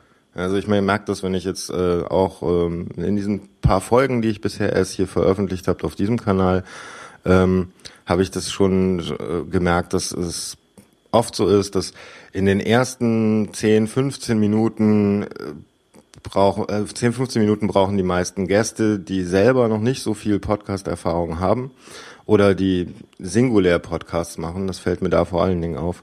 Äh, also alleine Podcasts machen, ähm, dass sie einfach brauchen, bis sie, bis sie vergessen haben, das wird jetzt aufgenommen. Mhm. Und dann auch locker werden und einfach frei von der Vega, Le, Lega, mhm, Leber weg quatschen. Und ähm, bei Video hast du diese Möglichkeit halt gar nicht. Ja. Das, das ist übrigens jetzt auch ein schöner Punkt. In jedem YouTube-Video würde das halt rausfliegen, dein Versprecher. Im Podcast macht es das Gespräch natürlicher. Ähm, Ne? Ich früher hätte ich sogar auch einen Podcast rausgeschnitten, nur echt ganz ehrlich, ich mache mir die Arbeit nicht mehr, weil Ja. äh, das gehört auch irgendwie zu einem Gespräch dazu. Ja, das, das macht eben die, die, diesen Charme dieses ganzen äh, äh, privaten Medium-Sektors aus. Also ich, ich sag mal, der WDR, die produzieren ja wirklich richtige Folgen, die ja auch im Radio laufen. Da wird sowas äh, natürlich in der Produktion rausgeschnitten. Aber in dem Privat-Podcast äh, Universum, finde ich, gehört das auch mit dazu, weil du dann halt ähm, den Abstand zum Hörer auch ein bisschen nimmst. Das Ganze wirkt wirklich so, ich sitze am Tisch und höre dem Gespräch zu. Früher habe ich solche Sachen auch rausgeschnitten. Jedes äh, Oh Gott. bis ich mir dann einfach angewöhnt habe, hey, lass doch einfach das äh sein, dann brauchst du es nicht rausschneiden. Ja, genau. Äh, ja, Ja? Entweder das, aber manchmal hast du Gäste, die so viel ähen. Die, die, also die spreche ich auch drauf an. Dann sage ich, pass mal auf, du sagst ganz viel äh, äh hört sich dumm an. Ich weiß, du bist kein dummer Mensch, aber das, das klingt dumm. Versuch doch ein hm. Das, das macht so viel aus und dadurch, dass du sie ansprichst, konzentrieren sie sich automatisch mehr drauf und lassen es meist äh, schon komplett sein. Das funktioniert ganz gut. Aber findest du eigentlich auch, dass es wichtig ist, am Anfang seine Folgen nachzuhören? Ähm, hab ich am Anfang gemacht, weil ich sie schneiden musste. Und ansonsten hätte ich sie mir nicht angehört, weil ich sie mir nicht anhören konnte. Also ich fand meine Stimme so, oh nee, komm bitte. Das geht mir immer noch so. Ja, aber mit der Zeit gewöhnt man sich dran, man gewöhnt sich an die eigene Stimme. Ähm, das finde ich auch ganz interessant, so wie die Persönlichkeitsentwicklung über die Podcast-Zeit ist, also über die Zeit, wo man auch lernt, sich selbst ein bisschen darzustellen, weil egal wie natürlich die Gespräche sind, ich spreche jetzt natürlich schon ein bisschen anders, als wenn wir nur so im Raum sitzen, einfach weil ich halt auch ein Mikrofon da habe. Ich weiß, dass es aufgenommen wird. Ich versuche dann natürlich nochmal deutlicher zu sprechen. Aber die Art an und für sich ist ja die gleiche. Äh, das ändert sich dann aber im Laufe der Zeit auch. Ja, und dann kann man sich seine Stimme plötzlich, irgendwann wirst du feststellen, hey, ist doch gar nicht so schlecht. Ich weiß gar nicht, was ich die ganzen Jahre gehabt habe. Ähm, ich weiß nicht, ob das an der Stimme liegt. Weil ich glaube vielmehr, das hat was damit zu tun, wie man sich selber wahrnimmt. Am Anfang ist mir aufgefallen, ich äh viel, ich äh, oder ich habe so sprachliche Schleifer, die ich mal so phasenweise habe, dass ich immer wieder die gleichen Worte verwende und sowas. Und ähm, durch das Nachhören fällt es mir auf und mir fällt dann auf, in den nächsten zwei, drei Folgen, die ich aufnehme, verschwindet das dann so sukzessive. Und dadurch fällt es mir, also ähm, wie, so- wie drücke ich das denn aus? Man, man schämt sich nicht so sehr äh, über sich selber fremd. Ja, ja, okay, das ist, das ist eine gute Begrifflichkeit. Also Wahrscheinlich auch, weil man halt diese Entwicklung durchmacht. Man merkt ja, früher war man nicht so gut und jetzt redet man ganz anders. Man, man, man wird äh, viel schneller mit der Gesprächssituation fertig und reagiert besser drauf. Also gar nicht, dass man jetzt schlagkräftige Argumente irgendwo bam, bam, bam rausholt, sondern einfach, dass man äh, weiß, welche Worte man dann benutzen kann, ohne immer den gleichen Kram wieder abzuspielen. Ja, ist ein guter Punkt. Und ähm, ich muss sagen, meine eigene Stimme zu hören, äh, das, das ist auch immer die ersten paar Minuten, wenn ich so einen Podcast hier nachhöre, denke ich auch immer, oh Gott, das geht doch nicht. Ist das wirklich meine Stimme? Oh mein Gott. Aber das vergeht dann nach einer Weile und ähm, irgendwann hat man hat man einfach äh, ich, ich nehme mich da aber auch nicht als mich selbst wahr, muss ich sagen. Okay. Das heißt also, für mich ist das die Person Mirko, die halt Podcasts aufnimmt. Mhm. Weil ich mich ja selber normalerweise ganz anders höre. Und mir fällt auf, dass wenn ich die Podcasts nachhöre, was ich mache, um die, um die Shownotes zu schreiben, ähm, dass, dass ich mich dann wirklich als jemand anderen wahrnehme. Also halten wir fest, dass eine gewisse Schizophrenie gut fürs Sendungsbewusstsein ist. Es ist ja keine Schizophrenie, jetzt kommt der Klugscheißer bei mir durch. Nein, aber Multiple Persönlichkeitsstörung. ja, wenn man so ein bisschen Abstand äh, dazu aufbaut beim Hören, ja, kann ich mir das gut vorstellen. Ja, kann man zum Podcasten auch sagen. Man muss nicht verrückt sein, um zu podcasten, aber es hilft. Ja, ungemein. Oh, siehst du sowas jetzt zum Beispiel? Ich drehe mir gerade eine Zigarette und klopfe natürlich direkt neben dem Mikro auf den Tisch. Das macht natürlich unheimlich guten Eindruck beim Podcast Ja. später. Ja, ich wollte ich wollte dich eben sowieso gerade fragen, ob wir gerade eine Pause machen können, weil ich würde nämlich auch gerne eine rauchen. Ich muss dafür nur rausgehen, weil ich hier in der Wohnung nicht rauche. Ja, dann machen wir doch einfach eine Pause. Ist doch überhaupt kein Problem. Super, ich bleib einfach in der Leitung. Ja, du bleibst einfach in der Leitung. Ich schalte mal kurz das Mikrofon um und du meldest dich dann. Super. Bis, gleich, Mirko. Ciao. Ja, liebe Hörer, wir sind wieder da. Gute Pause gehabt. Sven, du hast gut geraucht. Genau, ich habe auch wieder einen schönen Kaffee. Äh, heute übrigens Filterkaffee, das habe ich vorhin vergessen zu sagen, weil wir nämlich keinen Instant-Kaffee mehr da hatten. Wie kannst du Instant-Kaffee trinken? Als Koch. Da machst du jetzt aber echt einen Riesenfass auf, ne? Das muss Also- deine Geschmacksnerven killen. Wir haben ja beide das Laster, dass wir rauchen. Ich glaube, das darf ich hier so sagen. Ja. Und äh, Zigarettengeschmack ist ein sehr kräftiger Geschmack. Und äh, beim Essen ist das genauso. Du brauchst zu einem kräftigen Essen halt auch einen kräftigen Wein, der mithalten kann. Und ich brauche auch was, was äh, mit der kräftigen Zigarette mithalten kann. Und das ist halt der Kaffee. Und äh, da ich halt viel Kaffee trinke, ich kann das einfach auch nicht bezahlen, ständig nur den besten oder einen wirklich guten Kaffee zu trinken. Äh, Das ist ja genauso wie mit Lebensmitteln, ja. Es wird dir immer erzählt, ja, kauf dir gutes Olivenöl, kauf dir gutes Fleisch, bla bla bla. Und ich habe das letztens im Blue Moon schon gesagt. Das ist eigentlich das Missverständnis schlechthin, dass man äh, denken könnte, man müsste sich nur das kaufen oder nur das wäre das Richtige, also das teure Zeugs. Ist es gar nicht. Wichtig ist halt, dass man äh, sich billigen Kram nicht teuer verkaufen lässt, dass man weiß, wo die Unterschiede sind und dass man sich auch gute Sachen gönnt. Ich kann zum Beispiel nicht das ganze Jahr in Urlaub fahren und weiß das nachher noch zu wertschätzen. Weil irgendwann wird es halt normal und dann flacht das ab. Ich kenne das vom Essen her. Wir haben hier letztes Jahr im Januar haben wir hier ein Angrillen gemacht. Daraus ist dann nachher der Küchenfunk entstanden. Und wir mussten dafür noch in den Großmarkt. Ich wollte nämlich Rippchen machen. Jetzt ist beim Küchenfunk ein Hobbykoch mit dabei und noch ein richtiger Koch, der Martin. Und wir unterhielten uns dann im Auto, oh, dass wir einfach Jakobsmuscheln und Schweinefilet und Rinderfilet einfach nicht mehr sehen können, weil wir das einfach so über sind. Und dem Hobbykoch fiel halt die Kinnlade runter. Ja, aber für, für uns war das halt Alltag und da freust du dich einfach über eine vernünftige, ordentliche Salzkartoffel, eine schöne Soße, das reicht dir. Ne? Und genauso ist das, wenn du äh, ständig nur guten, teuren Kram isst, der wird dir halt irgendwann auch über. Und deshalb ist es dann natürlich auch einfacher zu sagen, im Alltag esse ich halt was Normales, was Günstiges, aber ich gönn mir zwischendurch was, damit ich äh, diesen Genuss habe, dass ich weiß, was wirklich gute Qualität ist, aber ich lasse mir halt auch nicht jeden Schrott andrehen. Instant-Kaffee gibt es ja auch guten und es gibt schlechten. Und ich habe für mich einen gefunden, der gut schmeckt, der trotzdem nicht so teuer ist. Und es gibt halt auch welchen, den kriegst du in so einem Riesenpaket, der kostet unheimlich wenig, der schmeckt aber, ja, ja, so ein bisschen nach Straßenbelag. Ne? Ich finde allein die Herstellung von dem Kaffee schon sehr mm, unangenehm. Wie wird der denn gemacht? Ich habe mich damit Ähm, noch gar nicht beschäftigt. Ja, es wird Kaffee aufgekocht. Ähm, also es wird Kaffee gebrüht und zwar in rauen, riesigen Mengen und damit hast du auch unheimlich viele der Bitterstoffe des Kaffees drin.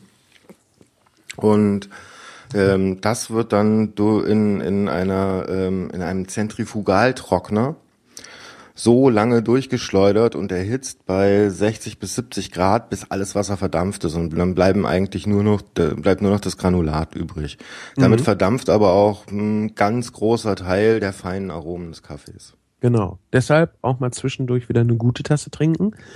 damit man halt weiß, Kaffee kann halt auch so viel mehr sein. Also als wir in Berlin waren, hat ähm, der Ralf vom, von den Wikigeeks uns auch mit der Aeropress äh, einen Kaffee gemacht. Das ist natürlich sagenhaft. Mhm. Ja. Oh, das ist billig. das ist genau der Witz. Das ist, ähm, ich habe früher viel, viel mehr Geld für Kaffee ausgegeben. Obwohl ich jetzt hier irgendwie, ich habe fünf verschiedene Kaffeesorten im Schrank. Äh, das Kilo kostet teilweise bis zu 40 Euro. Boah. Nicht schlecht. Und trotzdem gebe ich nicht mehr so viel Geld für Kaffee aus wie früher. Ja gut, du trinkst ja auch nur noch eine Tasse am Tag, ne? Stimmt, die reicht dann aber auch. Also ich meine, das an Koffein reicht mir dann auch vollkommen. Ja. Ähm, gut, wenn, wenn ich noch mal was brauche, mittags oder nachmittags, dann nehme ich auch lieber Tee, weil der einfach länger trägt. Ich habe noch nicht rausgefunden, warum, weil das ist ja auch nur Koffein im Endeffekt. Aber irgendwie hält, hält der länger im Magen. Also er geht nicht so schnell ins Blut. Ja. Ja, gut möglich. Überhaupt, es, es, es wird ja äh, immer gesagt, Kaffee macht wach. Stimmt ja so gar nicht. Nee, ich kann wunderbar auf Kaffee schlafen. Ich auch. Der, der Kaffee macht ja auch erstmal müde. Und dann irgendwann setzt die Wirkung ein und dann macht er wach. Das kann man übrigens sehr gut für einen Powernap äh, benutzen. Tasse Kaffee trinken, wenn man müde ist, dann die Schwere des Kaffees ausnutzen. Wenn man aufwacht, wirkt der Kaffee, man hat einen kurzen Powernap gemacht und kann durchstarten. Und dann ist morgen, da. Ja, und morgens hilft im Übrigen mindestens genauso gut einfach ein Glas Wasser. Mhm. Einfach Flüssigkeitshaushalt, ja. Genau. Das macht, also das macht echt extrem viel aus. Wir haben ja Nachwuchs bekommen vor zwei, äh, ja fast zwei, drei Vierteljahr. Und ähm, der hat dann äh, zu trinken, als er dann soweit war, dass er was Normales trinken wollte, sollte, hat er immer Wasser mit Apfelsaft gemischt bekommen. Und das ist dann wirklich so ein Fingerbreit Apfelsaft auf ein 0,2 Glas Wasser. Und ich war fasziniert, wie süß das schmeckt. Und das trinke ich jetzt auch immer sehr gerne, weil ich mag normales Leitungswasser halt nicht. Gerade wenn du Raucher bist und Wasser trinkst, das ist schlimm. Weil du brauchst irgendwas, was äh, sich über diesen Geschmack halt ein bisschen setzt. Und wenn du Apfelschorle trinkst, da ist ja meist Hälfte Hälfte. Das schmeckt nicht annähernd so süß wie diese Mischung durch die Kohlensäure im Wasser. Und jetzt kann ich echt gläserweise auch Wasser trinken, halt mit so einem kleinen Schuss Apfelsaft drinne. Und das macht unheimlich wach morgens. Also das ist, äh, Kaffee zieht dich erst echt mal runter. Ja, das habe ich auch gemerkt.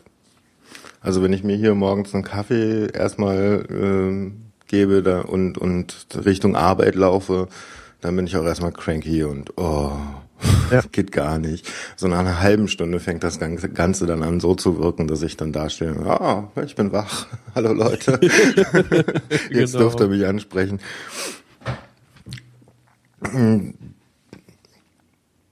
Verdammt, jetzt habe ich meinen Faden verloren. Ja, wir waren bei Kaffee und bei Wachwerden. Ich muss mal ganz kurz einmal. Ah, super, wir haben noch Zeit. Ich habe nachher noch ein, eine Sendung. Da wollte ich noch mal kurz nachgucken. Ich mag das ja, wenn man wirklich so Zeit hat für ausgedehnte Gespräche. Ja, ich auch.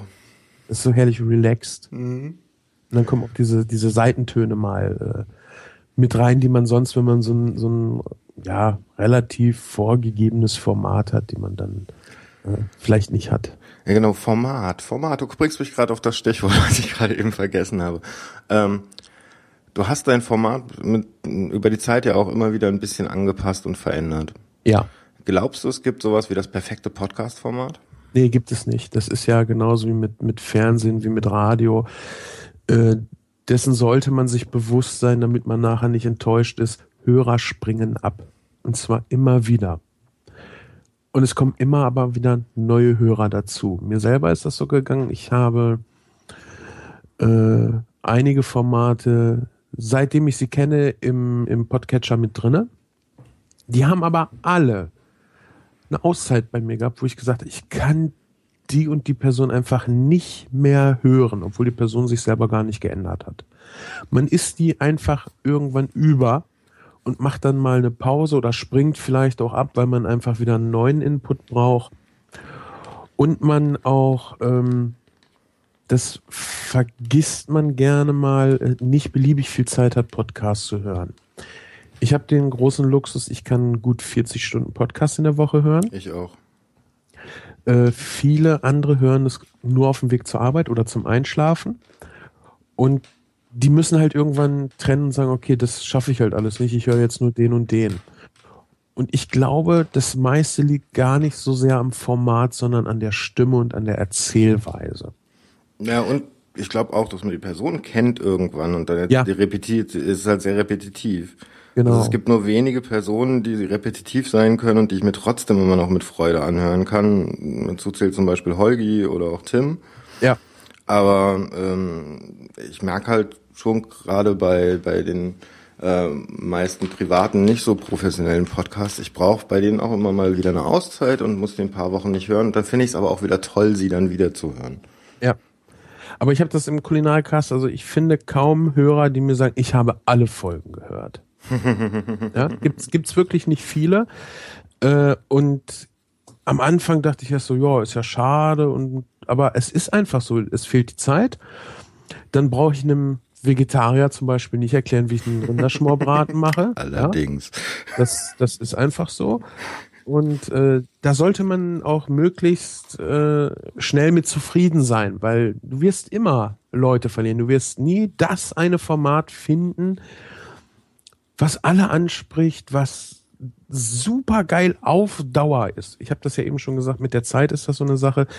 Wer fünf Minuten im Auto unterwegs ist, der wird sich deine Stundensendung wahrscheinlich nicht anhören, weil es einfach eine Folge auf so lange Zeit geteilt ist. Das macht halt keinen Spaß. Dann willst du lieber ein fünf oder ein zehn Minuten Format hören. Ich sag mal so, doppelte Fahrzeit ist immer ganz gut, dann kannst du es an einem Tag weghören.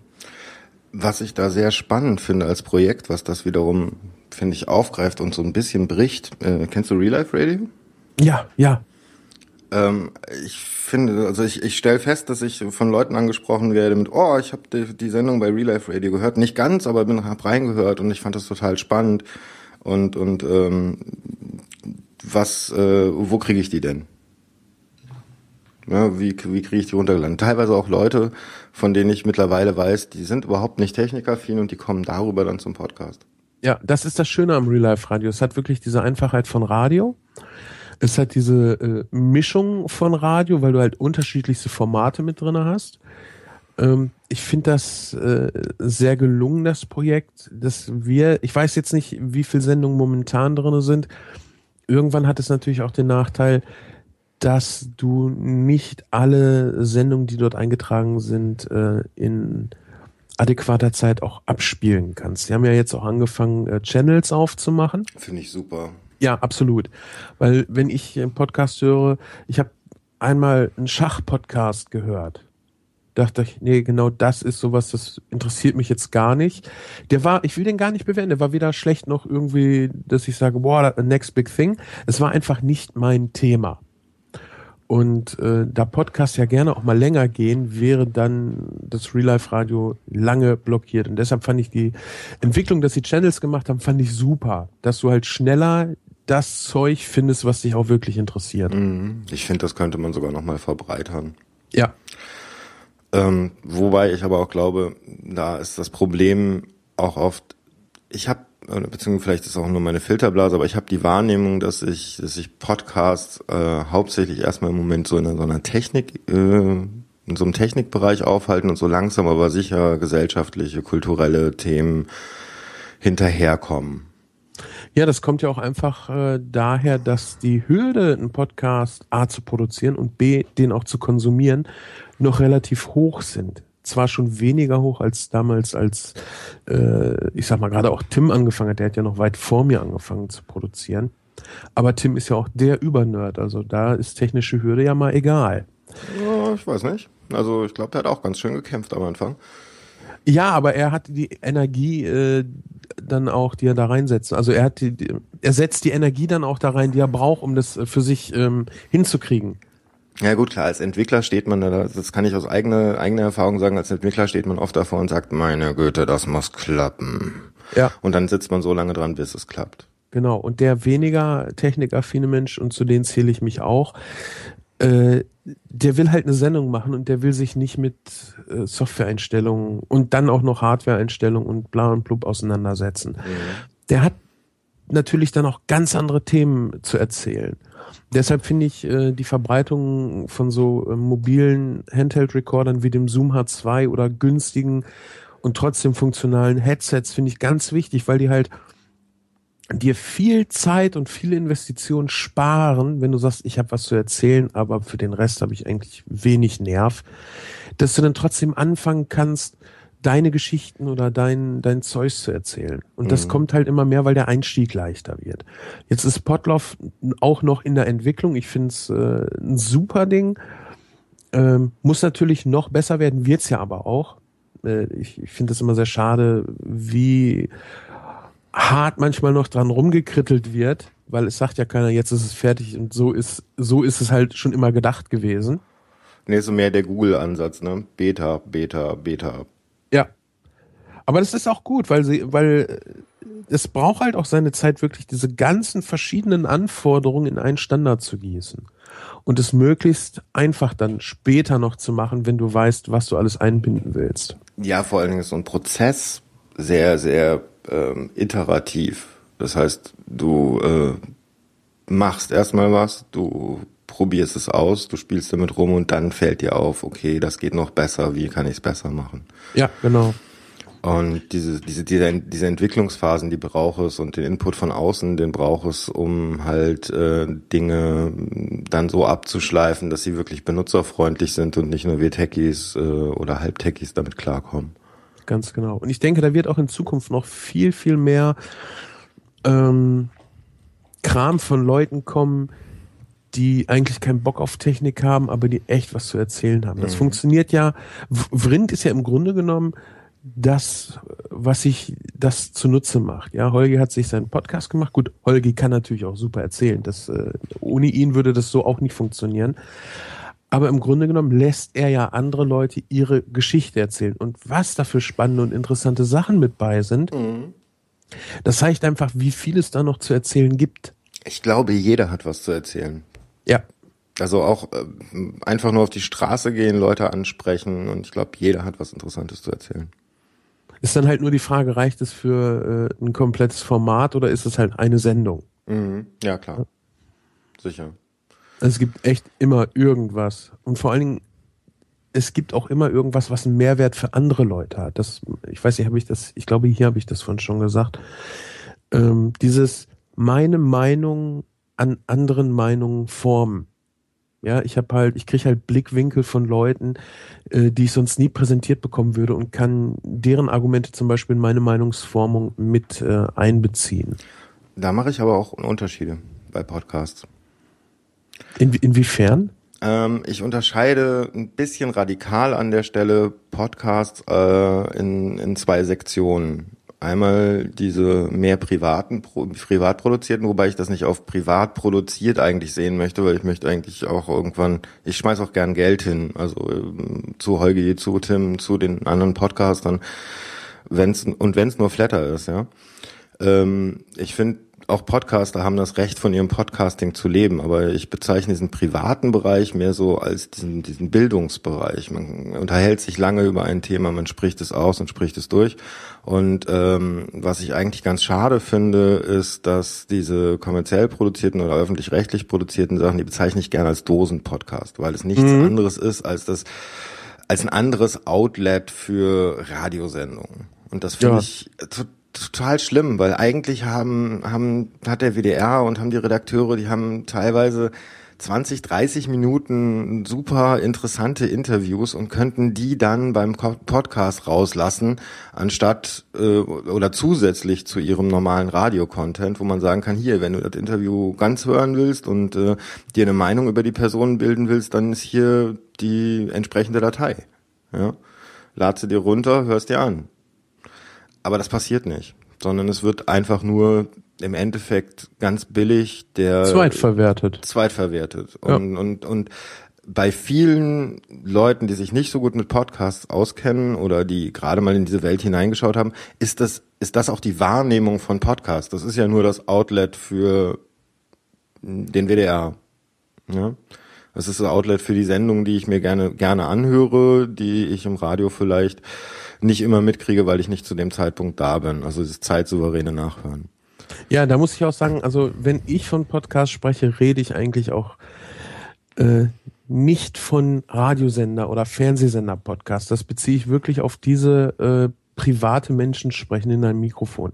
Das mache ich auch nicht daran, äh, davon abhängig, ob da jemand Geld mitverdient, weil das ändert ähm, an der Sendung prinzipiell ja jetzt nichts. Klar, die Hardware wird besser, die Leute werden entlohnt, vielleicht senden sie öfter, vielleicht senden sie motivierter, aber trotzdem ist es immer noch Person XY, die da sendet. Äh, die Begrifflichkeit Podcast ist allgemein auch äh, zu breit gefasst, weil Podcast ja auch Video umfasst. Ja, es ist nur eine Technik. Genau. Und das Problem ist, jetzt erklär mal jemanden, hey, ich mache da einen Podcast. Ja, was ist das? Radio im Internet. Ja, aber es ist halt nicht Radio im Internet, weil es ist halt nicht, dass ich eine Radiosendung übers Internet höre, sondern es ist ja viel mehr, es ist ein eigener Kosmos.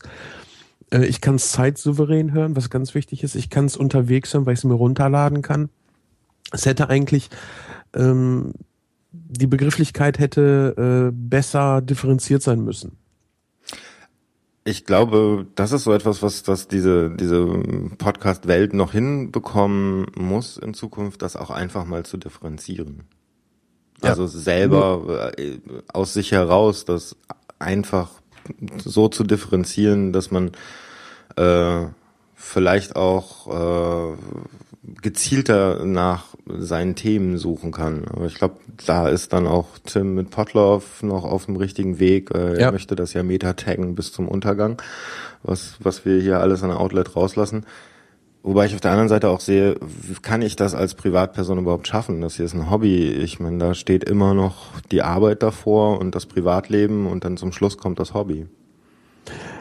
Ja, aber du hast auf jeden Fall einen Standard, an dem du dich orientieren kannst. Ob du den komplett mitmachst, bleibt dir ja überlassen. Ja, ist auch wieder wahr. Aber dieses, dieses Beispiel, ich klicke auf das Hashtag äh, Energiespaus und krieg alle Sendungen über Energiesparhäuser äh, serviert. Dafür müsstest du, wenn du eine Sendung im Hobbybereich über Energiesparhäuser gemacht hast, ja nur das Hashtag Energiesparhaus mit eintragen. Mm, ja. dabei, dabei ist halt aber wichtig, dass es Energiesparhaus oder Energiesparhäuser heißt, dass alle den gleichen äh, benutzen und du nicht wieder zwei komplett verschieden hast, äh, dann hast, äh, funktioniert das mit der Sortierung halt wieder nicht so gut.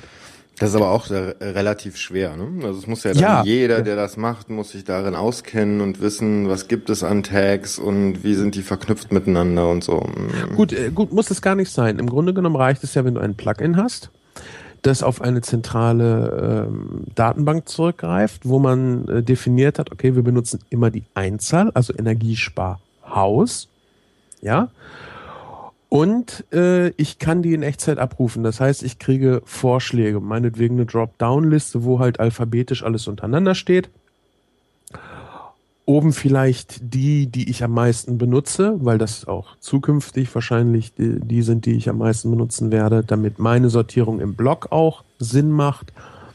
Äh, so könnte man das dann machen. Da gibt's halt wirklich noch viel auszubaldowern und das wird mit Sicherheit noch ein paar Jährchen dauern. Aber wir können heute damit anfangen, den Begriff Podcast für uns zurückzuerobern, indem wir einfach Abrufradio sagen. Mhm. Das verunglimpft das jetzt nicht unbedingt, aber ich glaube, wir Podcaster werden nicht von dem Begriff Podcast äh, loskommen.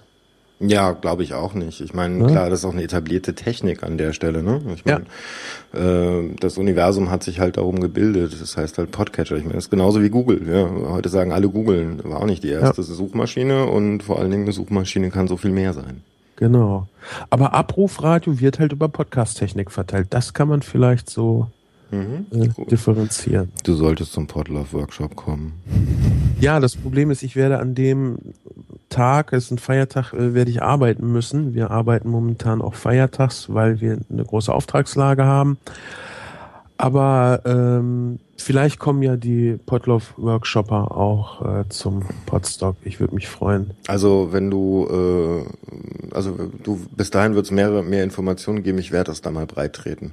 Da wird es auf jeden Fall mehr Informationen geben. Wir arbeiten noch nicht so lange dran, aber da steckt unheimlich viel brennende Leidenschaft hinter. Wir haben Schön. schon, also wir haben die Location schon. Äh, Ich, wie gesagt, werde mich komplett um die Verpflegung kümmern. Das heißt also, es wird nicht irgendwie Dosenzeugs geben. Es ist ein angemessener Preis für zwei Übernachtungen, Vollverpflegung und Rahmenprogramm. Und ähm, es ist halt dann halt mal nicht Berlin. Das ist eigentlich auch mal schön. Also ich meine, ich hab's ja toll, ich wohne in Berlin, ja. Ja. Für mich, ich kann einfach mal hinspringen und ich habe das Wochenende Zeit und kann mich drum kümmern, gar kein Problem. Viele Podcaster sind hier, was es auch sehr schön macht, mal vor Ort mit denen mich zusammenzusetzen und äh, dieses Format hier aufzunehmen. Aber ähm, die Republik ist größer. Ja, ich bin das letzte Mal bin ich mit Bus nach Berlin gefahren. Äh, wir haben, ich glaube, 18 Euro eine Fahrt pro Person, was echt ein Witz ist. Das Ja, ist ja total. echt gar nichts. Äh, mein Hintern äh, hat sich dann aber die ganze Woche über noch bedankt, weil eine Fahrt waren irgendwie fünf Stunden und äh, ah, das mal gerade für einen Potlauf-Workshop, äh, ich weiß nicht. Für ein Wochenende? Ja, das war echt schon. Äh, Das Tolle ist ja, also wenn man mal dahin gehen möchte und vielleicht auch die Republika mitnehmen möchte, dann sollte man sich immer den im Mai ungefähr aussuchen, weil der ist immer direkt vor der Republika.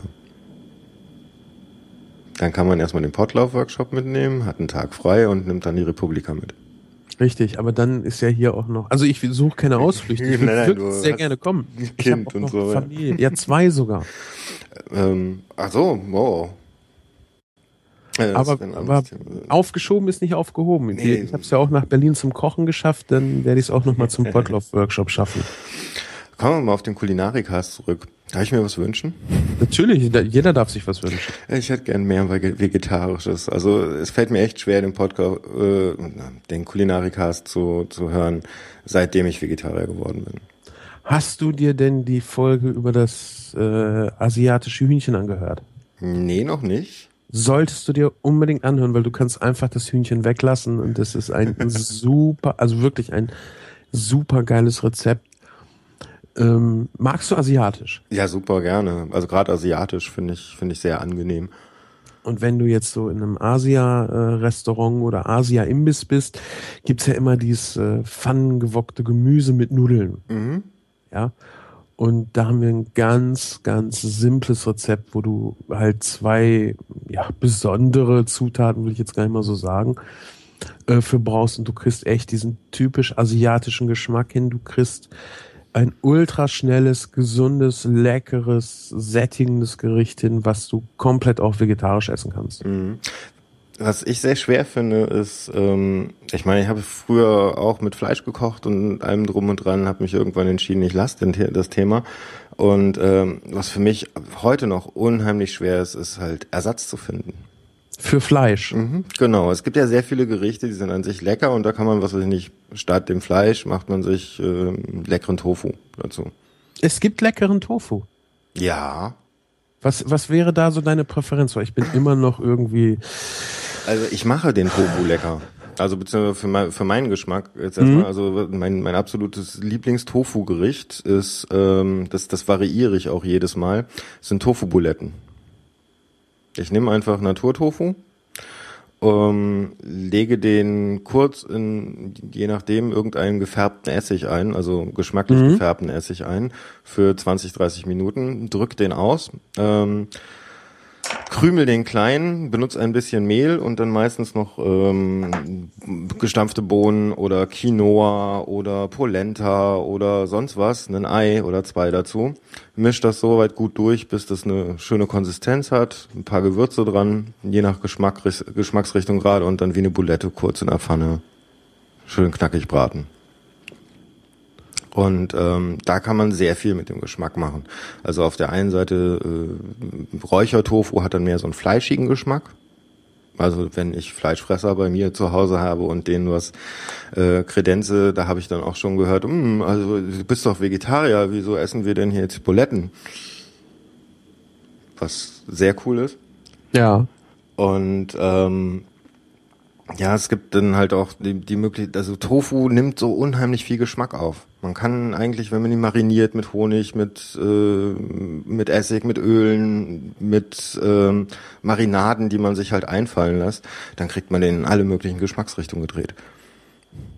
Ja, ist wie ein Schwamm, ne? Schmeckt Mhm. nach nix, aber ist bereitwillig, äh, Marinade aufzunehmen. Ja, wobei es auch, wenn du gute Asialäden hast, was wir hier in Berlin zum Glück haben, ähm, es gibt auch viele Tofu-Sorten, die kriegst du so im normalen Laden gar nicht, weil es sind so richtig, also äh, was gem- wie heißt das, ähm, aufgegärter Tofu, der dann schon ein bisschen vergoren ist und so weiter. Die haben dann auch noch mal so ganz eigene Geschmacksnoten, ähm, wo man dann wirklich sehr, sehr leckeres Zeug draus machen kann. Wo es manchmal auch einfach nur reicht, den in Würfel zu schneiden, schnell im Wok anzubraten, Gemüse dazu, Nudeln dazu, fertig.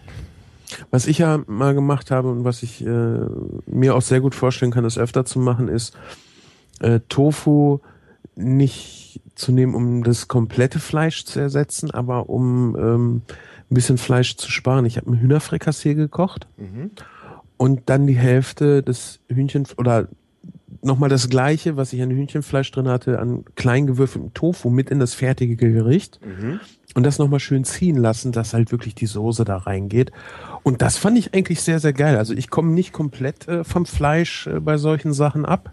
Dann koche ich wirklich lieber explizit äh, fleischloses Essen anstatt äh, Fleischersatz äh, versuchen zu verwenden.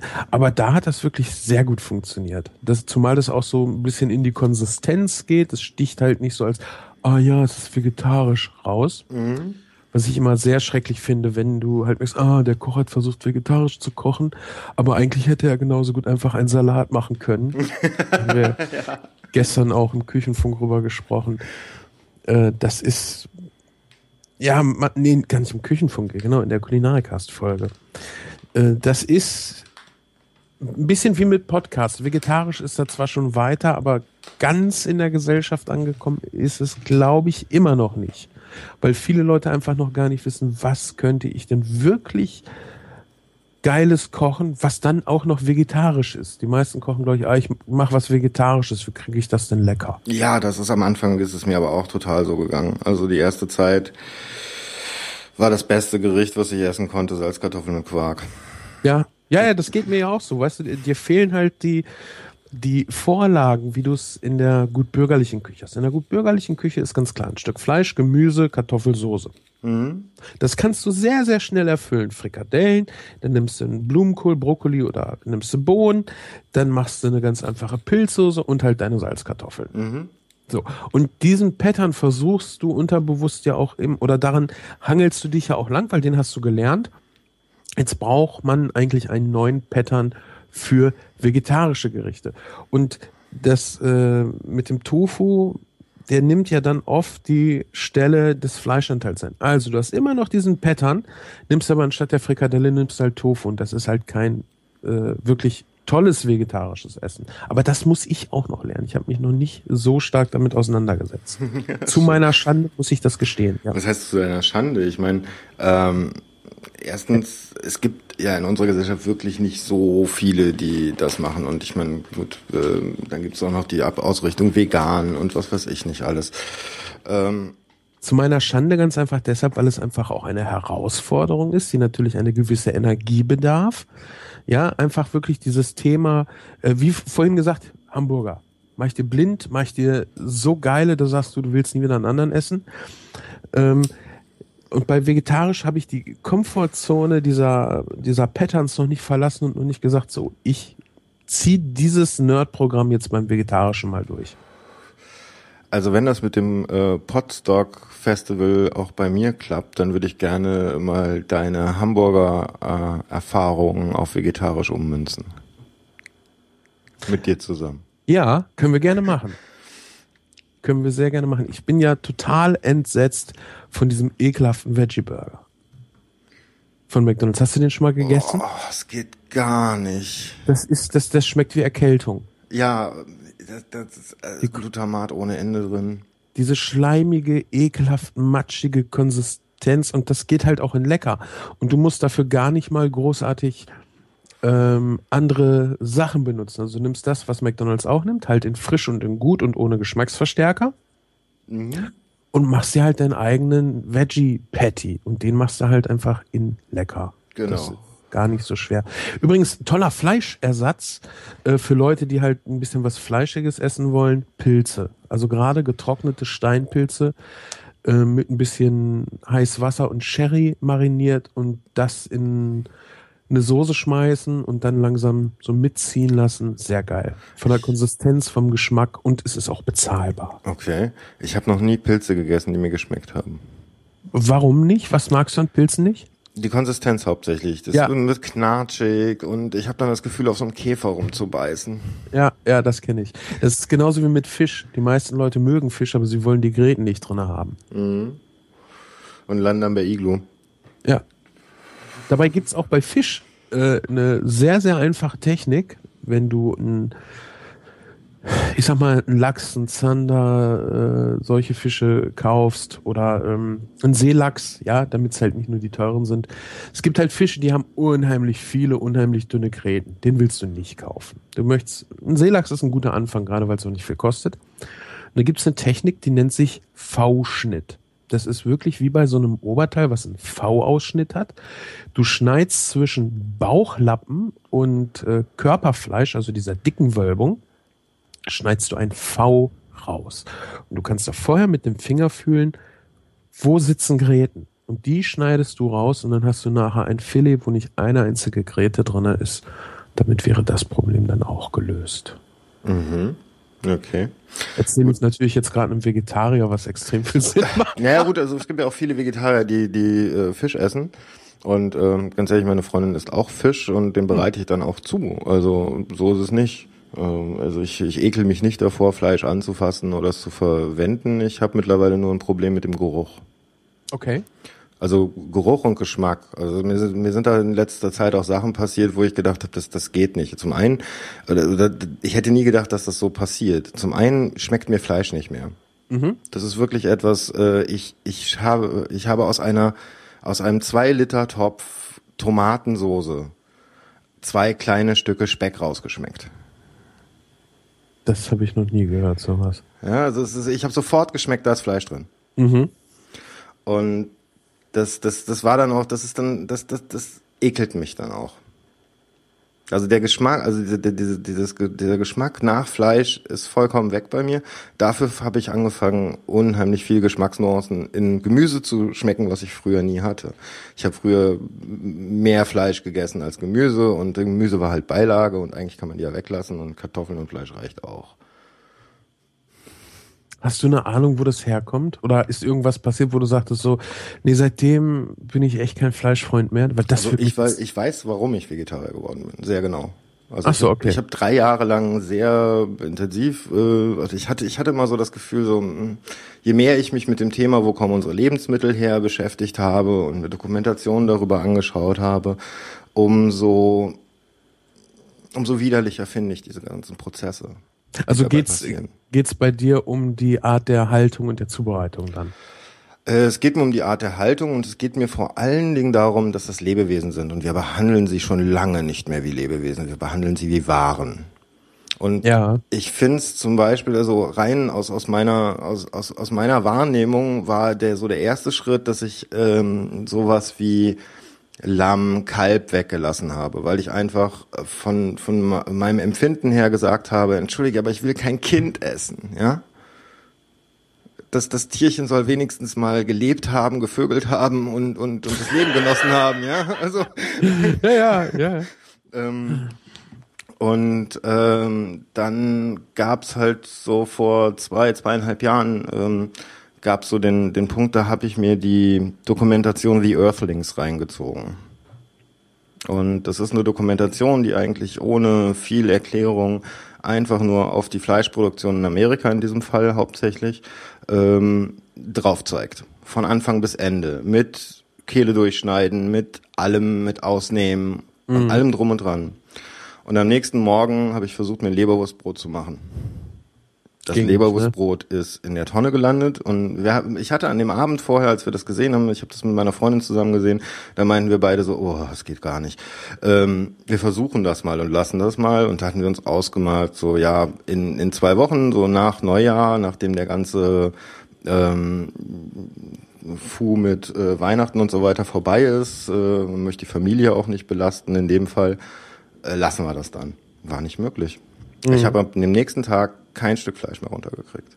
Und seitdem habe ich mal zwischendurch ein bisschen Thunfisch gegessen oder habe auch mal wieder probiert, ob mir Fleisch schmeckt und muss feststellen, es schmeckt mir einfach nicht mehr. Diesen Umame-Geschmack brauche ich nicht unbedingt. Also hast du auch gar nicht diesen Fleischhieper, sondern du versuchst das wirklich Fleisch äh, zu ersetzen als als Anteil einer Nahrung, aber nicht um dir vorzugaukeln, du isst Fleisch. Genau, also diese ganzen Fleischersatzstoffe, die es da so gibt, die habe ich auch mal zwischendurch probiert, diese Seitanwürstchen und was es da so alles gibt. Erstens schmeckt es nicht wirklich nach Fleisch. Das ist das eine, es versucht Fleisch zu imitieren und das merkt man. Und ähm, zweitens, es geht, äh, die, die, diesen Geschmack brauche ich nicht. Mhm. Ähm, den Geschmack kann ich selber mit Röstaromen und ein paar Gewürzen viel besser herstellen. Ja. Und der schmeckt dann aber auch nicht fleischig. Also ich denke ich denk mir auch jedes Mal, wenn ich äh, hier irgendwo einen Döner esse, das Fleisch habe ich jetzt eigentlich auch nicht rausgeschmeckt. Hätte Nee. ich eigentlich auch vegetarisch nehmen können. Genau. Ja. Und ähm, was ich was ich halt gem gemerkt habe, ich habe so in, in den ersten drei vier Monaten so einen totalen Fleischhieper gehabt. Und ich habe aber ähm, relativ schnell festgestellt, es ist gar kein Hieper nach Fleisch, sondern mein Körper will mir sagen, du brauchst Eiweiße. Und dann habe ich angefangen, mehr mit Bohnen und mehr mit Tofu zu arbeiten und und ähm, auch so äh, Sachen wie Quinoa oder Hirse zu nehmen, die sehr eiweißhaltig sind. Und seitdem weiß ich, okay, das ist kein Fleischhieper, sondern das ist einfach nur, ich brauche Eiweiß. Ja. Ich, ich hätte jetzt noch eine Frage an dich, äh, wobei ich dir natürlich freilasse, äh, äh, ob du es beantwortest. ähm, aber das ist so eine Theorie, die ich aufgestellt habe, die ich äh, so versuche ein bisschen nachzuprüfen. Bist du ein religiöser Mensch? Überhaupt nicht. Ich bin absoluter radikaler Atheist. Okay. Nee, das hat, das hat nur, ich, ich glaube auch nicht, dass sich moralische Werte und so weiter bilden durch Religiosität und sowas. Davon bin ich auch vollkommen abgekommen. Ähm, ich ich glaube einfach, ähm, ich, wenn mir jemand blöd kommt mit diesem, äh, man kann doch kein Vegetarier sein und sowas, äh, den sage ich dann, okay, ich habe früher Fleisch gegessen und ich würde auch wieder Fleisch essen, aber ich würde Fleisch erst dann essen, wenn wir Menschen anfangen, unser eigenes Fleisch weiter zu verwerten. Weil die Art und Weise, wie wir mit diesen Tieren als Ware umgehen, das kann es nicht sein. Äh, Mein Ansatz ist da der, dass ich ähm, für mich die Theorie aufgestellt habe, seitdem wir äh, aufhören, gläubig zu sein ähm, im kirchlichen Sinne, äh, dehnen wir das aus auf unsere Ernährung. Das mag sein, ja. dass ich, ich kenne bis jetzt keinen äh, religiösen Veganer.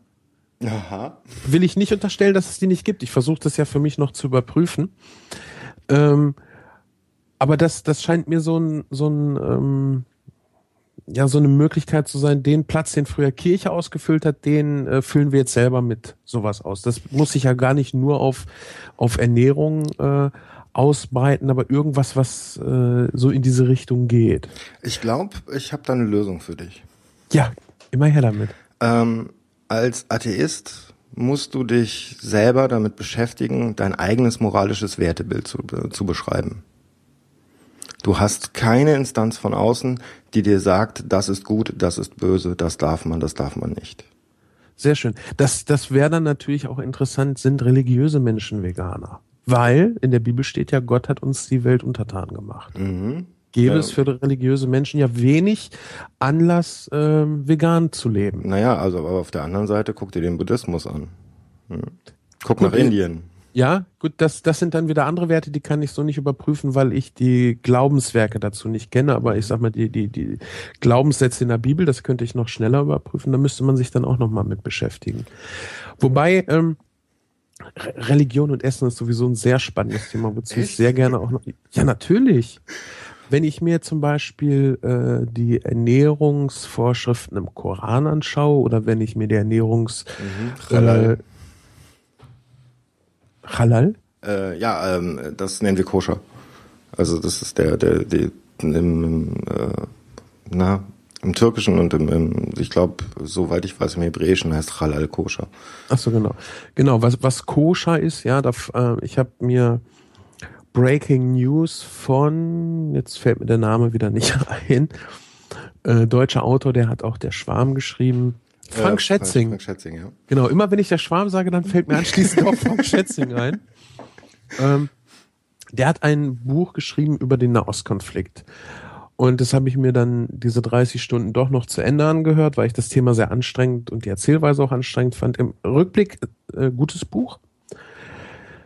Und da kam halt auch relativ viel Ernährung äh, drinne vor. Es wurde oft beschrieben, was äh, da gerade gegessen wird, was ich auch sehr toll fand. Und dann habe ich äh, mich auch über Koscher noch mal so ein bisschen angelesen. Und da fand ich dann auch ähm, Parallelen zum Veganismus. Ja, dass es zum Beispiel koscheres Geschirr gibt, in dem äh, zum Beispiel keine Milch äh, gekocht worden ist, keine Milchprodukte, also extra Geschirr für Milch. Was du bei Veganern ja auch hast, dass es Veganer gibt, die sagen, ich möchte auch nicht mein Essen in einer in, in Geschirr zubereiten, wo vorher Fleisch äh, irgendwann mal zubereitet worden ist. Ich kann ja sagen, warum. Das finde ich super. Das schmeckt man.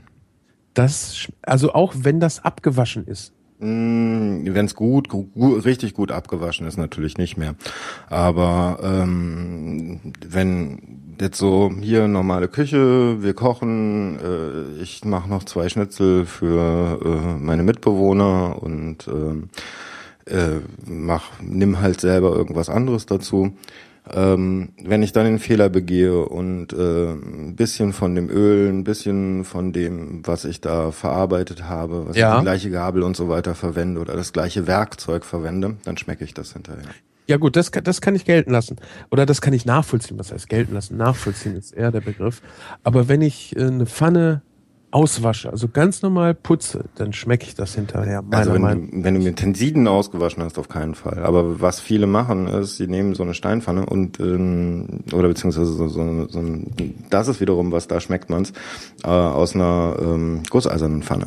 Da kriegst du nie alles raus. Ja, okay. Schön. Hät- Hätten wir das für mich auch mal geklärt. Schön. Siehst du, siehst du, das ist ja das Tolle am Podcast, ja. Du, du, nimmst halt so viel verschiedene Sachen auf und lernst Sachen. Das ist, ich bin immer noch nach wie vor begeistert von diesem ganzen Ding. Also ich bin total bildungsverrückt. Das heißt, bildungsverrückt, ich, ich brauche immer neuen Input. Ich Ja. brauche immer neues Zeug. Ich muss immer was Neues lernen. Und ich hab, also Podcast befriedigt das total bei mir. Ja, das ist echt herrlich. Das ist auch viel Selbst, äh, Persönlichkeitsentwicklung. Wenn du es machst, finde ich, also ich habe nicht das Gefühl, dass sich meine Persönlichkeit sehr entwickelt hat, als ich einfach nur zugehört habe. Aber ähm, je mehr ich mache, umso mehr ähm, oder beziehungsweise meine Persönlichkeit entwickelt sich da in einem bestimmten Bereich. Das andere ist eher Meinungsbildung, das Zuhören. Ja, genau. Stimmt, das, das Reden ist wirklich mehr Persönlichkeitsentwicklung. Das merke ich bei mir ganz stark. Und das Hören ist äh, Meinungs... Ja, ich hätte das jetzt vorher nicht so weit auseinander äh, definiert, aber da hast du recht. Also, und ich muss sagen, mir ist es aufgefallen, als ich angefangen habe, als ich halt angefangen habe, Podcasts zu hören. Ich meine, das war dann so, was nicht, Cars Radio, Cars Radio Express, äh, und dann kam irgendwann auch noch Holgi hinterher. Ähm, mir ist unheimlich aufgefallen, dass Holgi für mich ein totaler Meinungsbilder ist. Also Ja. entweder bin ich absolut konträr seiner Meinung oder ich stimme ihm voll zu. Ja. Und er findet dann halt aber auch immer die Worte, die mir fehlen. Genau. Äh, Das Schöne ist, er stellt halt nicht irgendeine blöde Meinung auf und kann sie dann nicht äh, einem erklären. Das finde ich ganz, ganz wichtig, äh, um seine eigene Meinung zu bilden. Weil nur die Meinung von anderen anzunehmen, ist halt keine Meinungsbildung. Ne? Sondern wirklich sich die Argumente anhören und äh, dann kannst du für dich entweder dagegen argumentieren oder kannst sagen, ja, habe ich nicht bedacht oder was auch immer. Und das Schöne ist, du kannst das machen, ohne dir blöd dabei vorzukommen, weil du nicht mit den Leuten gerade am Tisch sitzt und eigentlich keine Argumente hast. Ja, sondern du kannst wirklich ein, ein Gespräch anhören und äh, vielleicht auch die bescheuertsten Gedanken dazu denken, ja, aber hier, ich sag mal so, die Ausländer oder die oder das, ohne dich zu entblöden und hast dann überhaupt auch die Chance, äh, da zu wachsen. Ich finde das ganz, ganz wertvoll. Was mir in mir aufgefallen ist bei der bei dem Ganzen ist, ähm, dass ich viel schneller merke auch an oder dass ich, dass mir bewusst wird,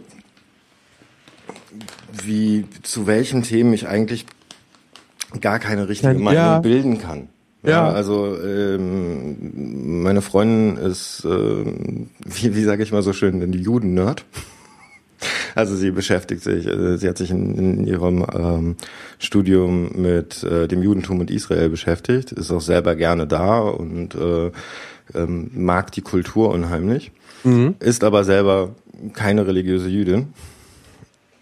Ähm, und mir, mir ist aufgefallen, gerade so diese Standardsachen, ja, Nahostkonflikt und sowas, also was sie mir da am Anfang um die Ohren gehauen hat und wie sie mir auf mich eingeklopft hat, bis ich verstanden habe, das Thema ist so scheiße komplex. Ich, ich kann dazu keine Meinung haben. Mhm.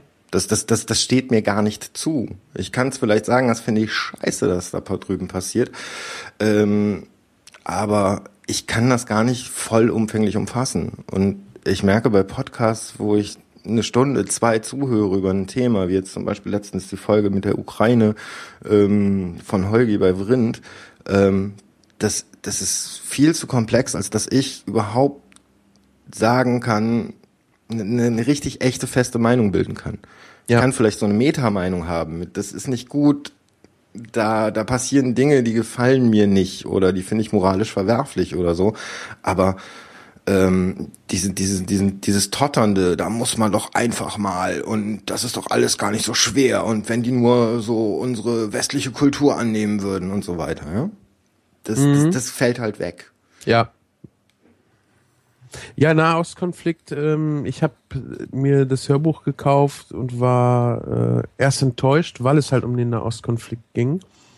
Äh, was ein sehr anstrengendes Thema ist und mich eigentlich auch nicht interessierte wirklich. Ich muss sagen, nach dem Buch hat sich das aber auch geändert. Da hat das Buch äh, gute Arbeit geleistet. Und dann hatte ich Besuch hier und habe mir den Nahostkonflikt einmal erklären lassen. Und im Grunde genommen ist es gar nicht so schwer, zumindest äh, wie das Ganze entstanden ist. Äh, insgesamt ist es natürlich ultra komplex, zumal wenn du davon äh, dahin gehen willst, dass irgendwie eine Lösung dafür zu finden. Das ist eigentlich nicht wirklich möglich. Ja, Holger Aber- hat die Lösung. Nee, es ist halt keine Lösung. Ich habe ich hab jetzt auch verstanden, warum das nicht eigentlich nicht möglich ist. Ähm, aber ich fühle mich jetzt auch noch nicht befähigt, äh, das jemand anderem zu erklären, das, was ich vorhin hatte. Du hast Sachen für dich selber verstanden. Damit du sie aber anderen erklären kannst, brauchst dann halt doch die Übung. Mhm. Ähm,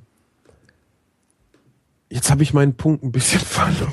Also, wo waren wir? ähm, Aber sowas kannst du zum Beispiel bei Podcasts sehr angenehm nebenbei auch mal konsumieren. Ähm, ich glaube, in Buchform hätte ich das nie, also in Textform hätte ich mich nie damit auseinandergesetzt. Einfach weil ich so viel aktive Zeit dafür hätte opfern müssen. Beim Podcast ist ja das Schöne, du kannst es immer nebenbei hören. Du konzentrierst dich zwar inhaltlich drauf, aber du bist halt mit Händen und Augen frei und kannst zum Beispiel Arbeit machen, Auto fahren, was auch immer. ja, wer, wer, beim Putzen musst du nicht viel nachdenken. Ne? Genau. Also beim Spazierengehen auch nicht. Genau, da will man ja vielleicht auch gar nicht nachdenken. Ja, Richtig. klar. Ja, wobei ich immer sehr viel nachdenke, wenn ich Podcast höre. Ja, aber nicht, äh, weil du gerade eine Tätigkeit machst, die das erfordert, sondern weil du über den Podcast nachdenkst. Mhm. Dann. Mhm, ja, über die Thematiken und so weiter. Ja. ja. Und ansonsten gibt's ja auch so schöne Podcasts, die wirklich zum Abschalten da sind. Also es gibt ja Podcasts äh, schon in so viel Themenbereichen und zu, zu so viel Anwendungszwecken, zum Einschlafen, äh, zum Informiertsein, zum Unterhalten werden. Ach, das ist, wir sind da noch lange nicht äh, am Ende. Das hoffe ich doch sehr. So manchmal habe ich ein bisschen das Gefühl, das bleibt so eine kleine in sich geschlossene Blase, wo was weiß ich nicht 60 bis 100.000 Leute Spaß dran haben, aber mehr auch nicht. Ja, das, äh, das ist auch so ein Punkt, diese, diese Konsumier- oder die Hürde zur Konsumierbarkeit. Äh, hatten wir das vorhin schon mal, dass wir über eine App gesprochen haben? Nee, über eine App an sich haben wir noch nicht gesprochen. Der Punkt ist, wenn ich jetzt jemanden erklären möchte, hier, äh, kennst du eigentlich schon den und den? Nehmen wir jetzt mal den Kulinarikast. Kennst du schon den Kulinarikast? Nee, was ist denn das? Ja, das ist ein Podcast. Nett, musst du erstmal erklären, was ist ein Podcast? Jetzt hast du dem vielleicht nachvollziehbar erklärt, was ein Podcast ist. Du hast ihm noch nicht erklärt, wie er drankommt. Nee, das ist ein Riesenproblem. Also, wenn ich nicht irgendwie sein Phone in die Hand nehmen kann und es ihm einrichten kann, dann wird schwierig. Ja.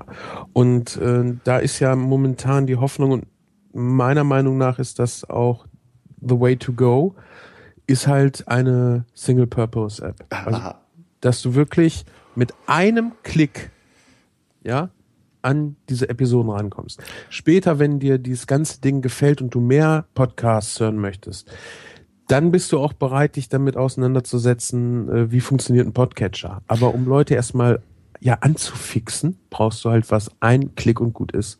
Ja, ich weiß nicht. Also ich, ich, ich höre mir da im Moment gerade sehr viele Meinungen an. Ich meine, auf der einen Seite gibt's die sehr äh, radikale Meinung von Tim, nein, nein, das geht gar nicht. Ja, also mit Single-Purpose-Apps, das, das ist überhaupt nicht gut. Warum? Oder auch, auch äh, Heugi vertritt die ja gerne Tobi gegenüber. Ähm, kann ich auch nachvollziehen, weil es einfach dieses Universum klein macht. Und ähm, ich auch die Erfahrung gemacht habe als Softwareentwickler, wenn du eine Single-Purpose-App bietest, dann kommen die Leute da nicht drüber hinaus. Das heißt, äh, sie sind zwar froh, hier, es gibt diese Bits und so App, die können sich Bits und so anhören, die können sich, was weiß ich nicht, Vrind anhören, die können sich wahrscheinlich, was weiß ich nicht, Kulinarikast anhören, aber die enden dann eher da drin, dass sie 30, 40 Apps auf ihrem Rechner, äh, auf ihrem Rechner, auf ihrem Phone, wo auch immer haben. Ähm, und, und das Verständnis dann zu sagen, ja, aber eigentlich ist das ein Podcatcher und eigentlich kriegst du da viel mehr rein, finde ich mh, sehr problematisch, wie man das dann aufbaut.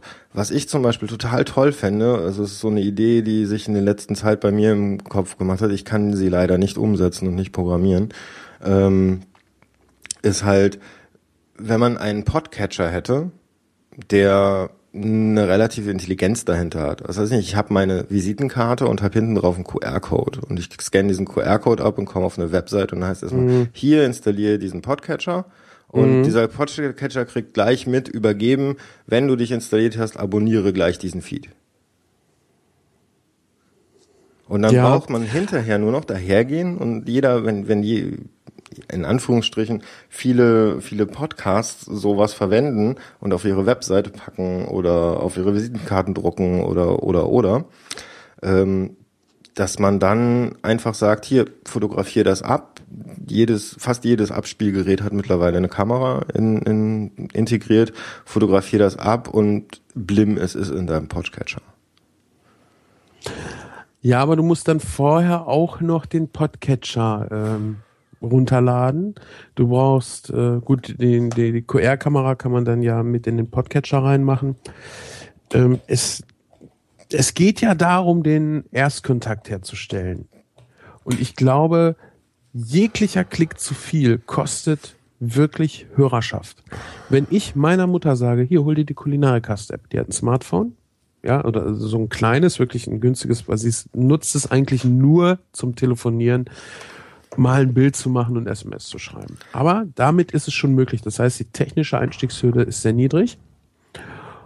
Und äh, der Name ist was, da weiß ich, okay, ich muss halt in dem App Store danach suchen und dann kriege ich das. Und dann läuft das schon. Hm. Vielleicht muss man ähm, dann entsprechend das kommunizieren. Hey, du hörst äh, mehr als nur mich, dann hier, besorg dir doch den. Ja, hm, kann auch funktionieren. Ja? Also ich, ich bin, wie gesagt, ambivalent bei dem Ganzen. Ich kann beide Seiten verstehen. Ich glaube aber, das Perfekte wäre ein Mittelweg. Und diesen Mittel, Mittelweg zu schaffen, könnte man eigentlich dann mal, guck mal, ähm, für Android und iOS gibt es auf Webseiten die Möglichkeit, einfach zu sagen, äh, wenn du auf diese Webseite gehst, dann gibt's oben diesen Banner, wo man sagt, hier, äh, du hast die App nicht installiert, installier dir diese App. Mhm. Und wenn man jetzt da, wenn man, wenn man es jetzt wirklich äh, hinkriegen könnte, zu sagen, dass wenn jetzt aus deiner Webseite, aus deinem Kulinarikast ein Podcatcher verlinkt ist dort, wo du einfach nur auf installieren und öffnen klicken musst, dann ist dein Feed direkt schon dort drin. Dann wäre das die perfekte Symbiose, weil das nächste Mal, wenn jemand äh, mit, wenn, wenn wir auf eine andere Seite, der kommt jetzt auf meinen, auf meine Seite, auf mein Sendungsbewusstsein und ich benutze das gleiche System wie du, dann geht oben der Banner auf und sagt, hier abonniere diesen Feed. Mhm. Du hast nämlich die App schon installiert. Ja, das, das, äh, das klingt vernünftig. Kommen aber noch ein paar andere Punkte, die man bedenken muss. Nehmen wir mal äh, Folgen vorhalten. Das heißt, ich habe jetzt den Podcatcher drinne und ich bin absoluter Neuling. Ja, also ich habe jetzt, deine ist die erste Sendung, die ich abonniere. Wie soll sich der Podcatcher ähm, verhalten, was das Herunterladen von Folgen angeht? Soll er das nur machen, wenn du Wi-Fi hast? Soll er das auch im, äh, unterwegs machen? Weil wir müssen ja davon ausgehen, Einstellungen will ein Benutzer am Anfang gar nicht machen. Ja, aber die sind doch, also man, wenn man sich die aktuellen Podcast-Catcher anschaut, hat sich da doch schon ein ziemlicher Standard entwickelt. Ich, Das- ich weiß nicht, wie ist der? Naja, also wenn ich mir jetzt so die letzten drei Podcatcher, die ich mir angeschaut habe, die auch relativ viel benutzt werden, ähm, machen es eigentlich genau so, dass sie sagen, erstmal nur im Wi-Fi runterladen, ähm, mobil streamen, ähm, die letzte Folge, die restlichen werden angezeigt und können mit einem Tipp runtergeladen werden. Und ähm, wenn ich mir jetzt zum Beispiel diese App Castro anschaue, äh, je nachdem in welchem Podcast-Feed ich da gerade drin bin, sieht das Ding auch entsprechend anders aus, weil es sich einfach das Farbschema des Logos und so weiter nimmt und darauf hinaus die App sich fluide anpasst sozusagen. Also äh, das finde ich halt so von der Symbiose her recht recht interessant. Auf der einen Seite kann ich sehr sehr viele Podcasts damit mir schnappen und benutzen. Ähm, auf der anderen Seite sieht's aber dann auch nach diesem einen Podcast aus. Und wenn ich nur einen Feed drin habe, dann ist er gleich in der Feedliste drin und dann sieht es auch nach Kulinarikast oder nach äh, Sendungsbewusstsein oder was auch immer aus. Und das finde ich könnte dann genau diese Symbiose machen, weil äh, beide We beide anderen Wege sind sehr radikal und mm, ich habe die Erfahrung in der Softwareentwicklung gemacht, je radikaler deine Entscheidung ist, es kann auf der einen Seite sehr gut sein, wenn du sagst, ich möchte nicht so viele Optionen haben, die Apple-Welt zum Beispiel gegenüber der Windows-Welt, wo du dich mit Op Optionen äh, wo du mit Optionen zugeschmissen wirst und das auch viele nicht mehr verstehen. Das heißt, auf der einen Seite musst du radikal denken, wie mache ich die ersten Einstellungen, was ist mein Standard als Entwickler. Auf der anderen Seite musst du versuchen, es so leicht wie möglich zu halten, dass so Genau. viele Menschen wie möglich intuitiv verstehen, was passiert. Und, und deshalb finde ich einfach so ein Mittelweg wäre, wäre da eine, eine coole Idee. Ich weiß noch nicht, ob man das umsetzen könnte und ich weiß auch nicht, äh, ob es die Möglichkeit gibt, dann ähm, beim Runterladen noch irgendwelche Parameter mitzugeben, dass es gleich heißt, hier lad den runter und installier dich. Äh, nimm gleich den Feed mit oder sowas. Vielleicht brauchst du auch erstmal noch einen Zwischenschritt, bis, bis das äh, weiter, also äh, bis es da irgendwelche Standards gibt, an die man sich halten kann. Aber selbst das, wenn, wenn man auf deine Seite gehen würde, einfach sagen würde, hier oben, diesen Podcatcher empfehle ich und wenn du das nächste Mal auf meine Seite gehst, nachdem du ihn runtergeladen hast, dann gibst du einfach einen Button mit Abonnieren fertig. Äh, wobei da muss ich sagen, da gefällt mir dieses, ich klicke auf meiner Seite auf einen Link und dann erledigt der den Rest. Das, das überzeugt mich, dass ich dann halt äh, eine äh, nicht Single-Purpose-App bekomme, aber für mich trotzdem nur diesen, ja, eine Single-Click-App müsste Genau. man es dann nennen. Ich mache einen Klick und kriege das, was ich haben will. Und die Technik, die dahinter steckt, kann mir vollkommen egal sein, ja. Ja, aber das, äh, da hast du ein, ein einziges Problem an der Stelle. Und dieses Problem ist meiner Meinung nach noch nicht gelöst. Dir geht bei der Installation des Programms durch den App Store oder Play Store oder was auch immer, geht dir nämlich die Information verloren, von wo kommst du.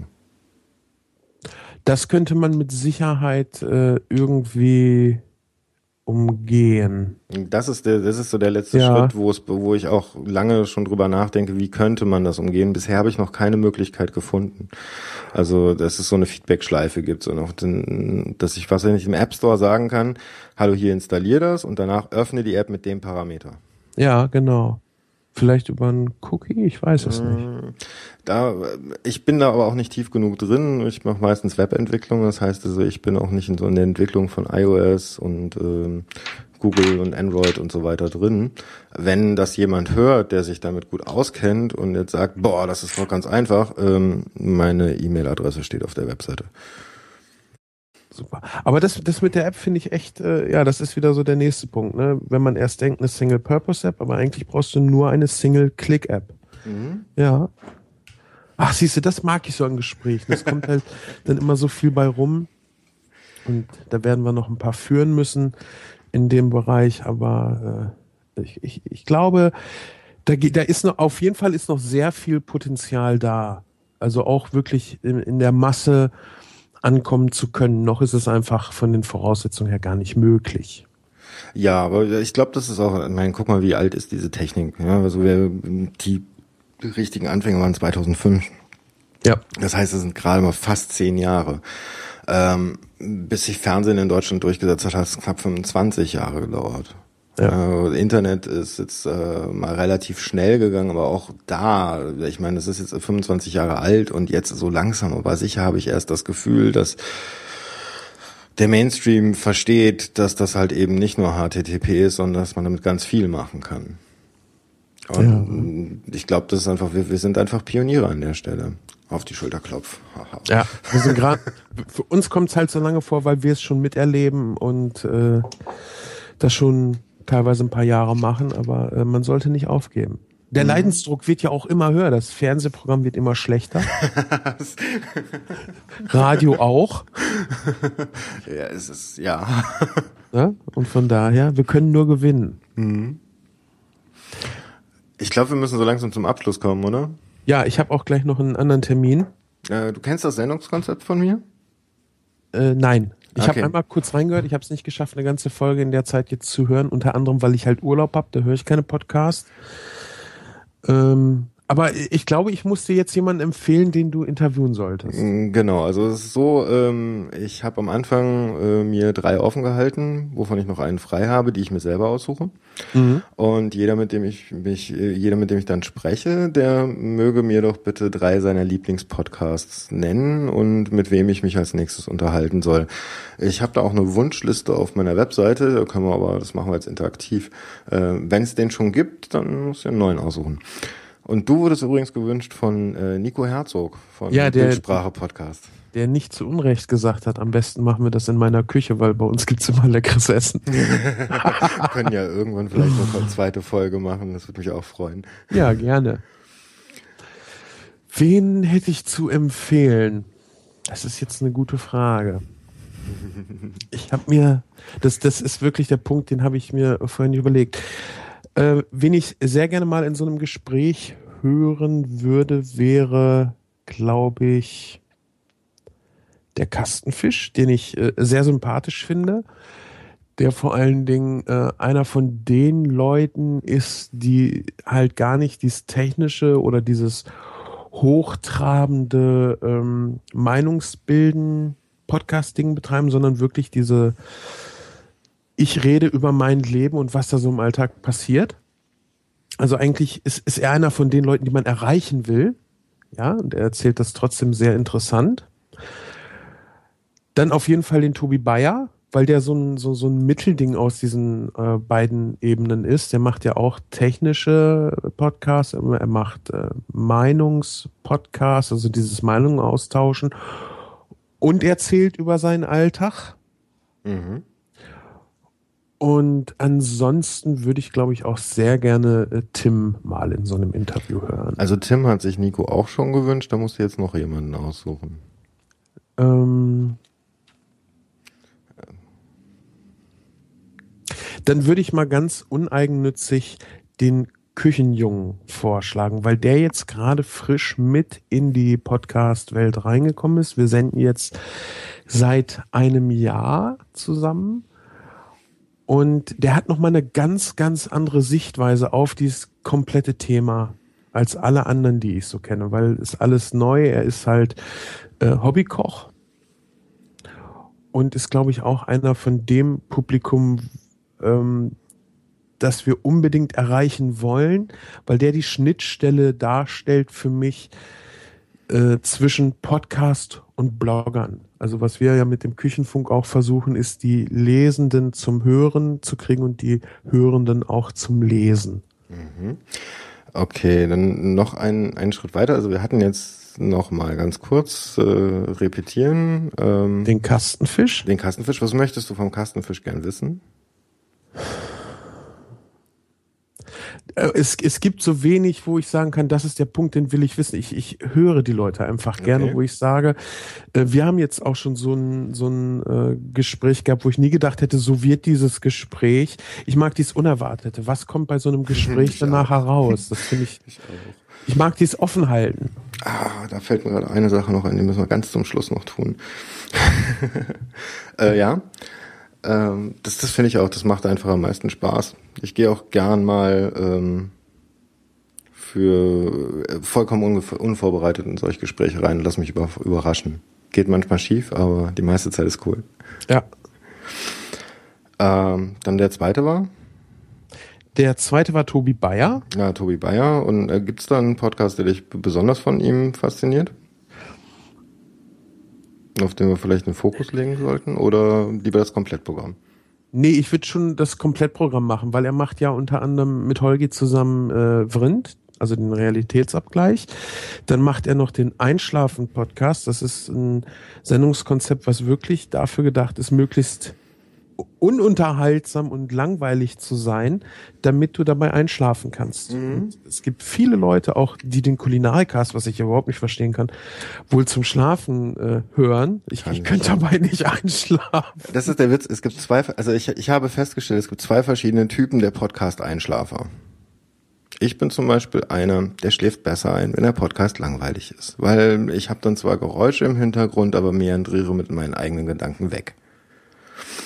Meine Freundin kann dabei nicht einschlafen. Ja. Ja, weil das irgendwie versucht sie dann immer wieder einen Sinn daraus zu finden und so. Also Ich weiß es nicht, was da bei ihr abgeht. Aber wenn ich einen Podcast anmache, den sie spannend findet, dauert es keine zwei Minuten. Ja, klasse. Das ist immer, das ist also so, und wie, wenn ich mich mit Leuten darüber höre, was hören sie zum Einschlafen, ähm, ich kenne halt Leute, die sagen ja sowas wie, wie drei Fragezeichen, weil das ist spannend und dann bin Ja. ich dann schnell weg. Ja. Oder halt, ähm, ich, ich habe einen ähm, Freund, der, der ist auch so ein Radikalatheist, der macht sich ähm, äh, Bibel-TV auf Audio an. okay. Weil das so weit weg von seiner, von seiner Wahrnehmungswelt ist, dass er dann, oh, da reden so, weg ist. Ich verpasse nichts Wichtiges, ich kann schlafen. Genau, ja, genau. Ja, genau. Entweder die, die einen, die sagen, ah, spannend, ich will da jetzt zuhören und nicken darüber ein. Und die anderen, die, die halt dieses Gefühl haben, ähm, sie dürfen nichts Spannendes verpassen. Mhm. Ähm, jetzt ganz zum Abschluss. Äh, ich habe ja im Twitter durchaus die Frage gestellt, was die Leute von dir wissen wollen. Wir haben bisher erst eine Frage bekommen, und zwar von Ed German Student. Was ist das aufwendigste Gericht, was du jemals im privaten Umfeld zubereitet hast und hat es geschmeckt? Das aufwendigste Gericht. Also das, ich glaube, das aufwendigste war das Menü, was ich für den Hoaxmaster gekocht habe, als er hier war. Ähm, als Vorspeise gab es eine Suppe aus Petersilien, Wurzel und ich glaube Zuck ja, Zuckerschote, genau. Das heißt, es waren nicht, war nicht eine Flüssigkeit, sondern es waren wirklich diese beiden Flüssigkeiten nebeneinander in einem Teller. Aha. Das, äh, ich muss mal gucken. Ich habe das, glaube ich, auch äh, auf Instagram hochgeladen. Das Ganze sah im Teller dann so ein bisschen aus wie Yin und Yang. Ich habe dann auch noch äh, jeweils die andere Suppe in die Suppe als Punkt so gesetzt. Schön. Ähm, was prinzipiell eine sehr, sehr simple Sache ist. Ja, die beiden Flüssigkeiten brauchen halt äh, die gleiche Konsistenz, damit sie nicht ineinander laufen. Du nimmst zwei kleine Töpfe oder Kellen und gießt sie gleichzeitig langsam rein. Dann hinterher gab es noch Fisch. Da müsste ich jetzt aber lügen, was es war. Ich glaube, es war Zander. Ich bin mir da aber nicht mehr sicher. Und dann gab es hinterher noch ein Mango-Sorbet mit Chili drinne. Da habe ich Mm. was mit dem Chili übertrieben. Es war lecker, aber es hat, nee, Orangen, Orangensorbet. Aber das hat dir wirklich so alles weggeputzt. Geschmeckt hat es. Äh, es waren zwei Fehler dabei. Ich habe zum einen in die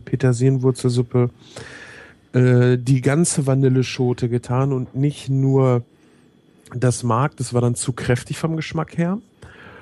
Und im Orangensorbet war halt viel zu viel Chili, weil das entfaltet sich dann erst über die Zeit und das war echt heftig. Ich koche eigentlich viel aufwendig, wenn ich hier mit Leuten koche. Aber ich glaube, das war das, wo ich nachher am meisten gestresst. Also ansonsten mache ich auch gerne solche Sachen wie Lammkarree oder auch mal ein Filet Wellington. Ähm, das, das, das mag vielleicht sogar aufwendiger sein mit dem Blätterteig und allem drum und dran, aber da bin ich nicht so gestresst, weil ich weiß, das braucht seine Zeit. Äh, das wird nicht kalt, wenn ich mir beim Anrichten ein bisschen mehr Zeit lasse. Das war bei dem Essen eher anders. Ja, stressig sind so zeitabhängige Dinge, oder? Wo du so ganz, ganz viel auf einen Punkt fertig kriegen musst. Ja, genau. Und das ist auch das, was ich Leuten empfehlen würde, wenn sie zu Hause Gäste bekommen. Macht irgendwas, was safe ist, was ihr könnt, macht das gut und sucht euch nichts aus, wo es um ein paar Sekunden geht, weil das, dann seid ihr gestresst, ihr könnt nicht die Gastgeber sein, die ihr eigentlich sein wollt. Mhm. Ne? Ein schöner Braten zum Beispiel. Total easy, schiebst du ab in den Ofen. Dem ist egal, ob ihn eine Viertelstunde später servierst oder nicht. Den kannst du auch super nochmal in der Soße warm machen, ohne dass er an Qualität verliert. Und du bist total relaxed für deine Gäste da. Und es ist egal, ob das ein, ein billiger Nackenbraten ist oder vielleicht ein teuer, kurz gebratenes, im Ofen gar gezogenes Rinderfilet ist. Wenn du das gut zubereitest, das gut schmeckt und du dann noch entspannt für deine Gäste da bist, ist alles top. Hm. Danke für das nette Gespräch. Es hat sehr, sehr viel Spaß gemacht mit dir. Ich, be ich bedanke mich bei dir und äh, ich werde mir jetzt noch einen Kaffee kochen und das Gespräch so nachhallen lassen. Geht dir das mhm. auch so, dass du erstmal so, so ein langes Gespräch hast und nachher das so im Nachhinein nochmal so mit verarbeitest? Ja, ja, natürlich. Ich brauche dann auch erstmal eine Zeit, wo ich darüber nachdenke. Ja. Meistens lasse ich meine Folgen sogar zwei, drei Tage liegen und höre dann erst nochmal rein. Sehr schön. Cool, dann Dankeschön. Bis zum nächsten Mal. Bis zum nächsten Mal und immer wieder gerne.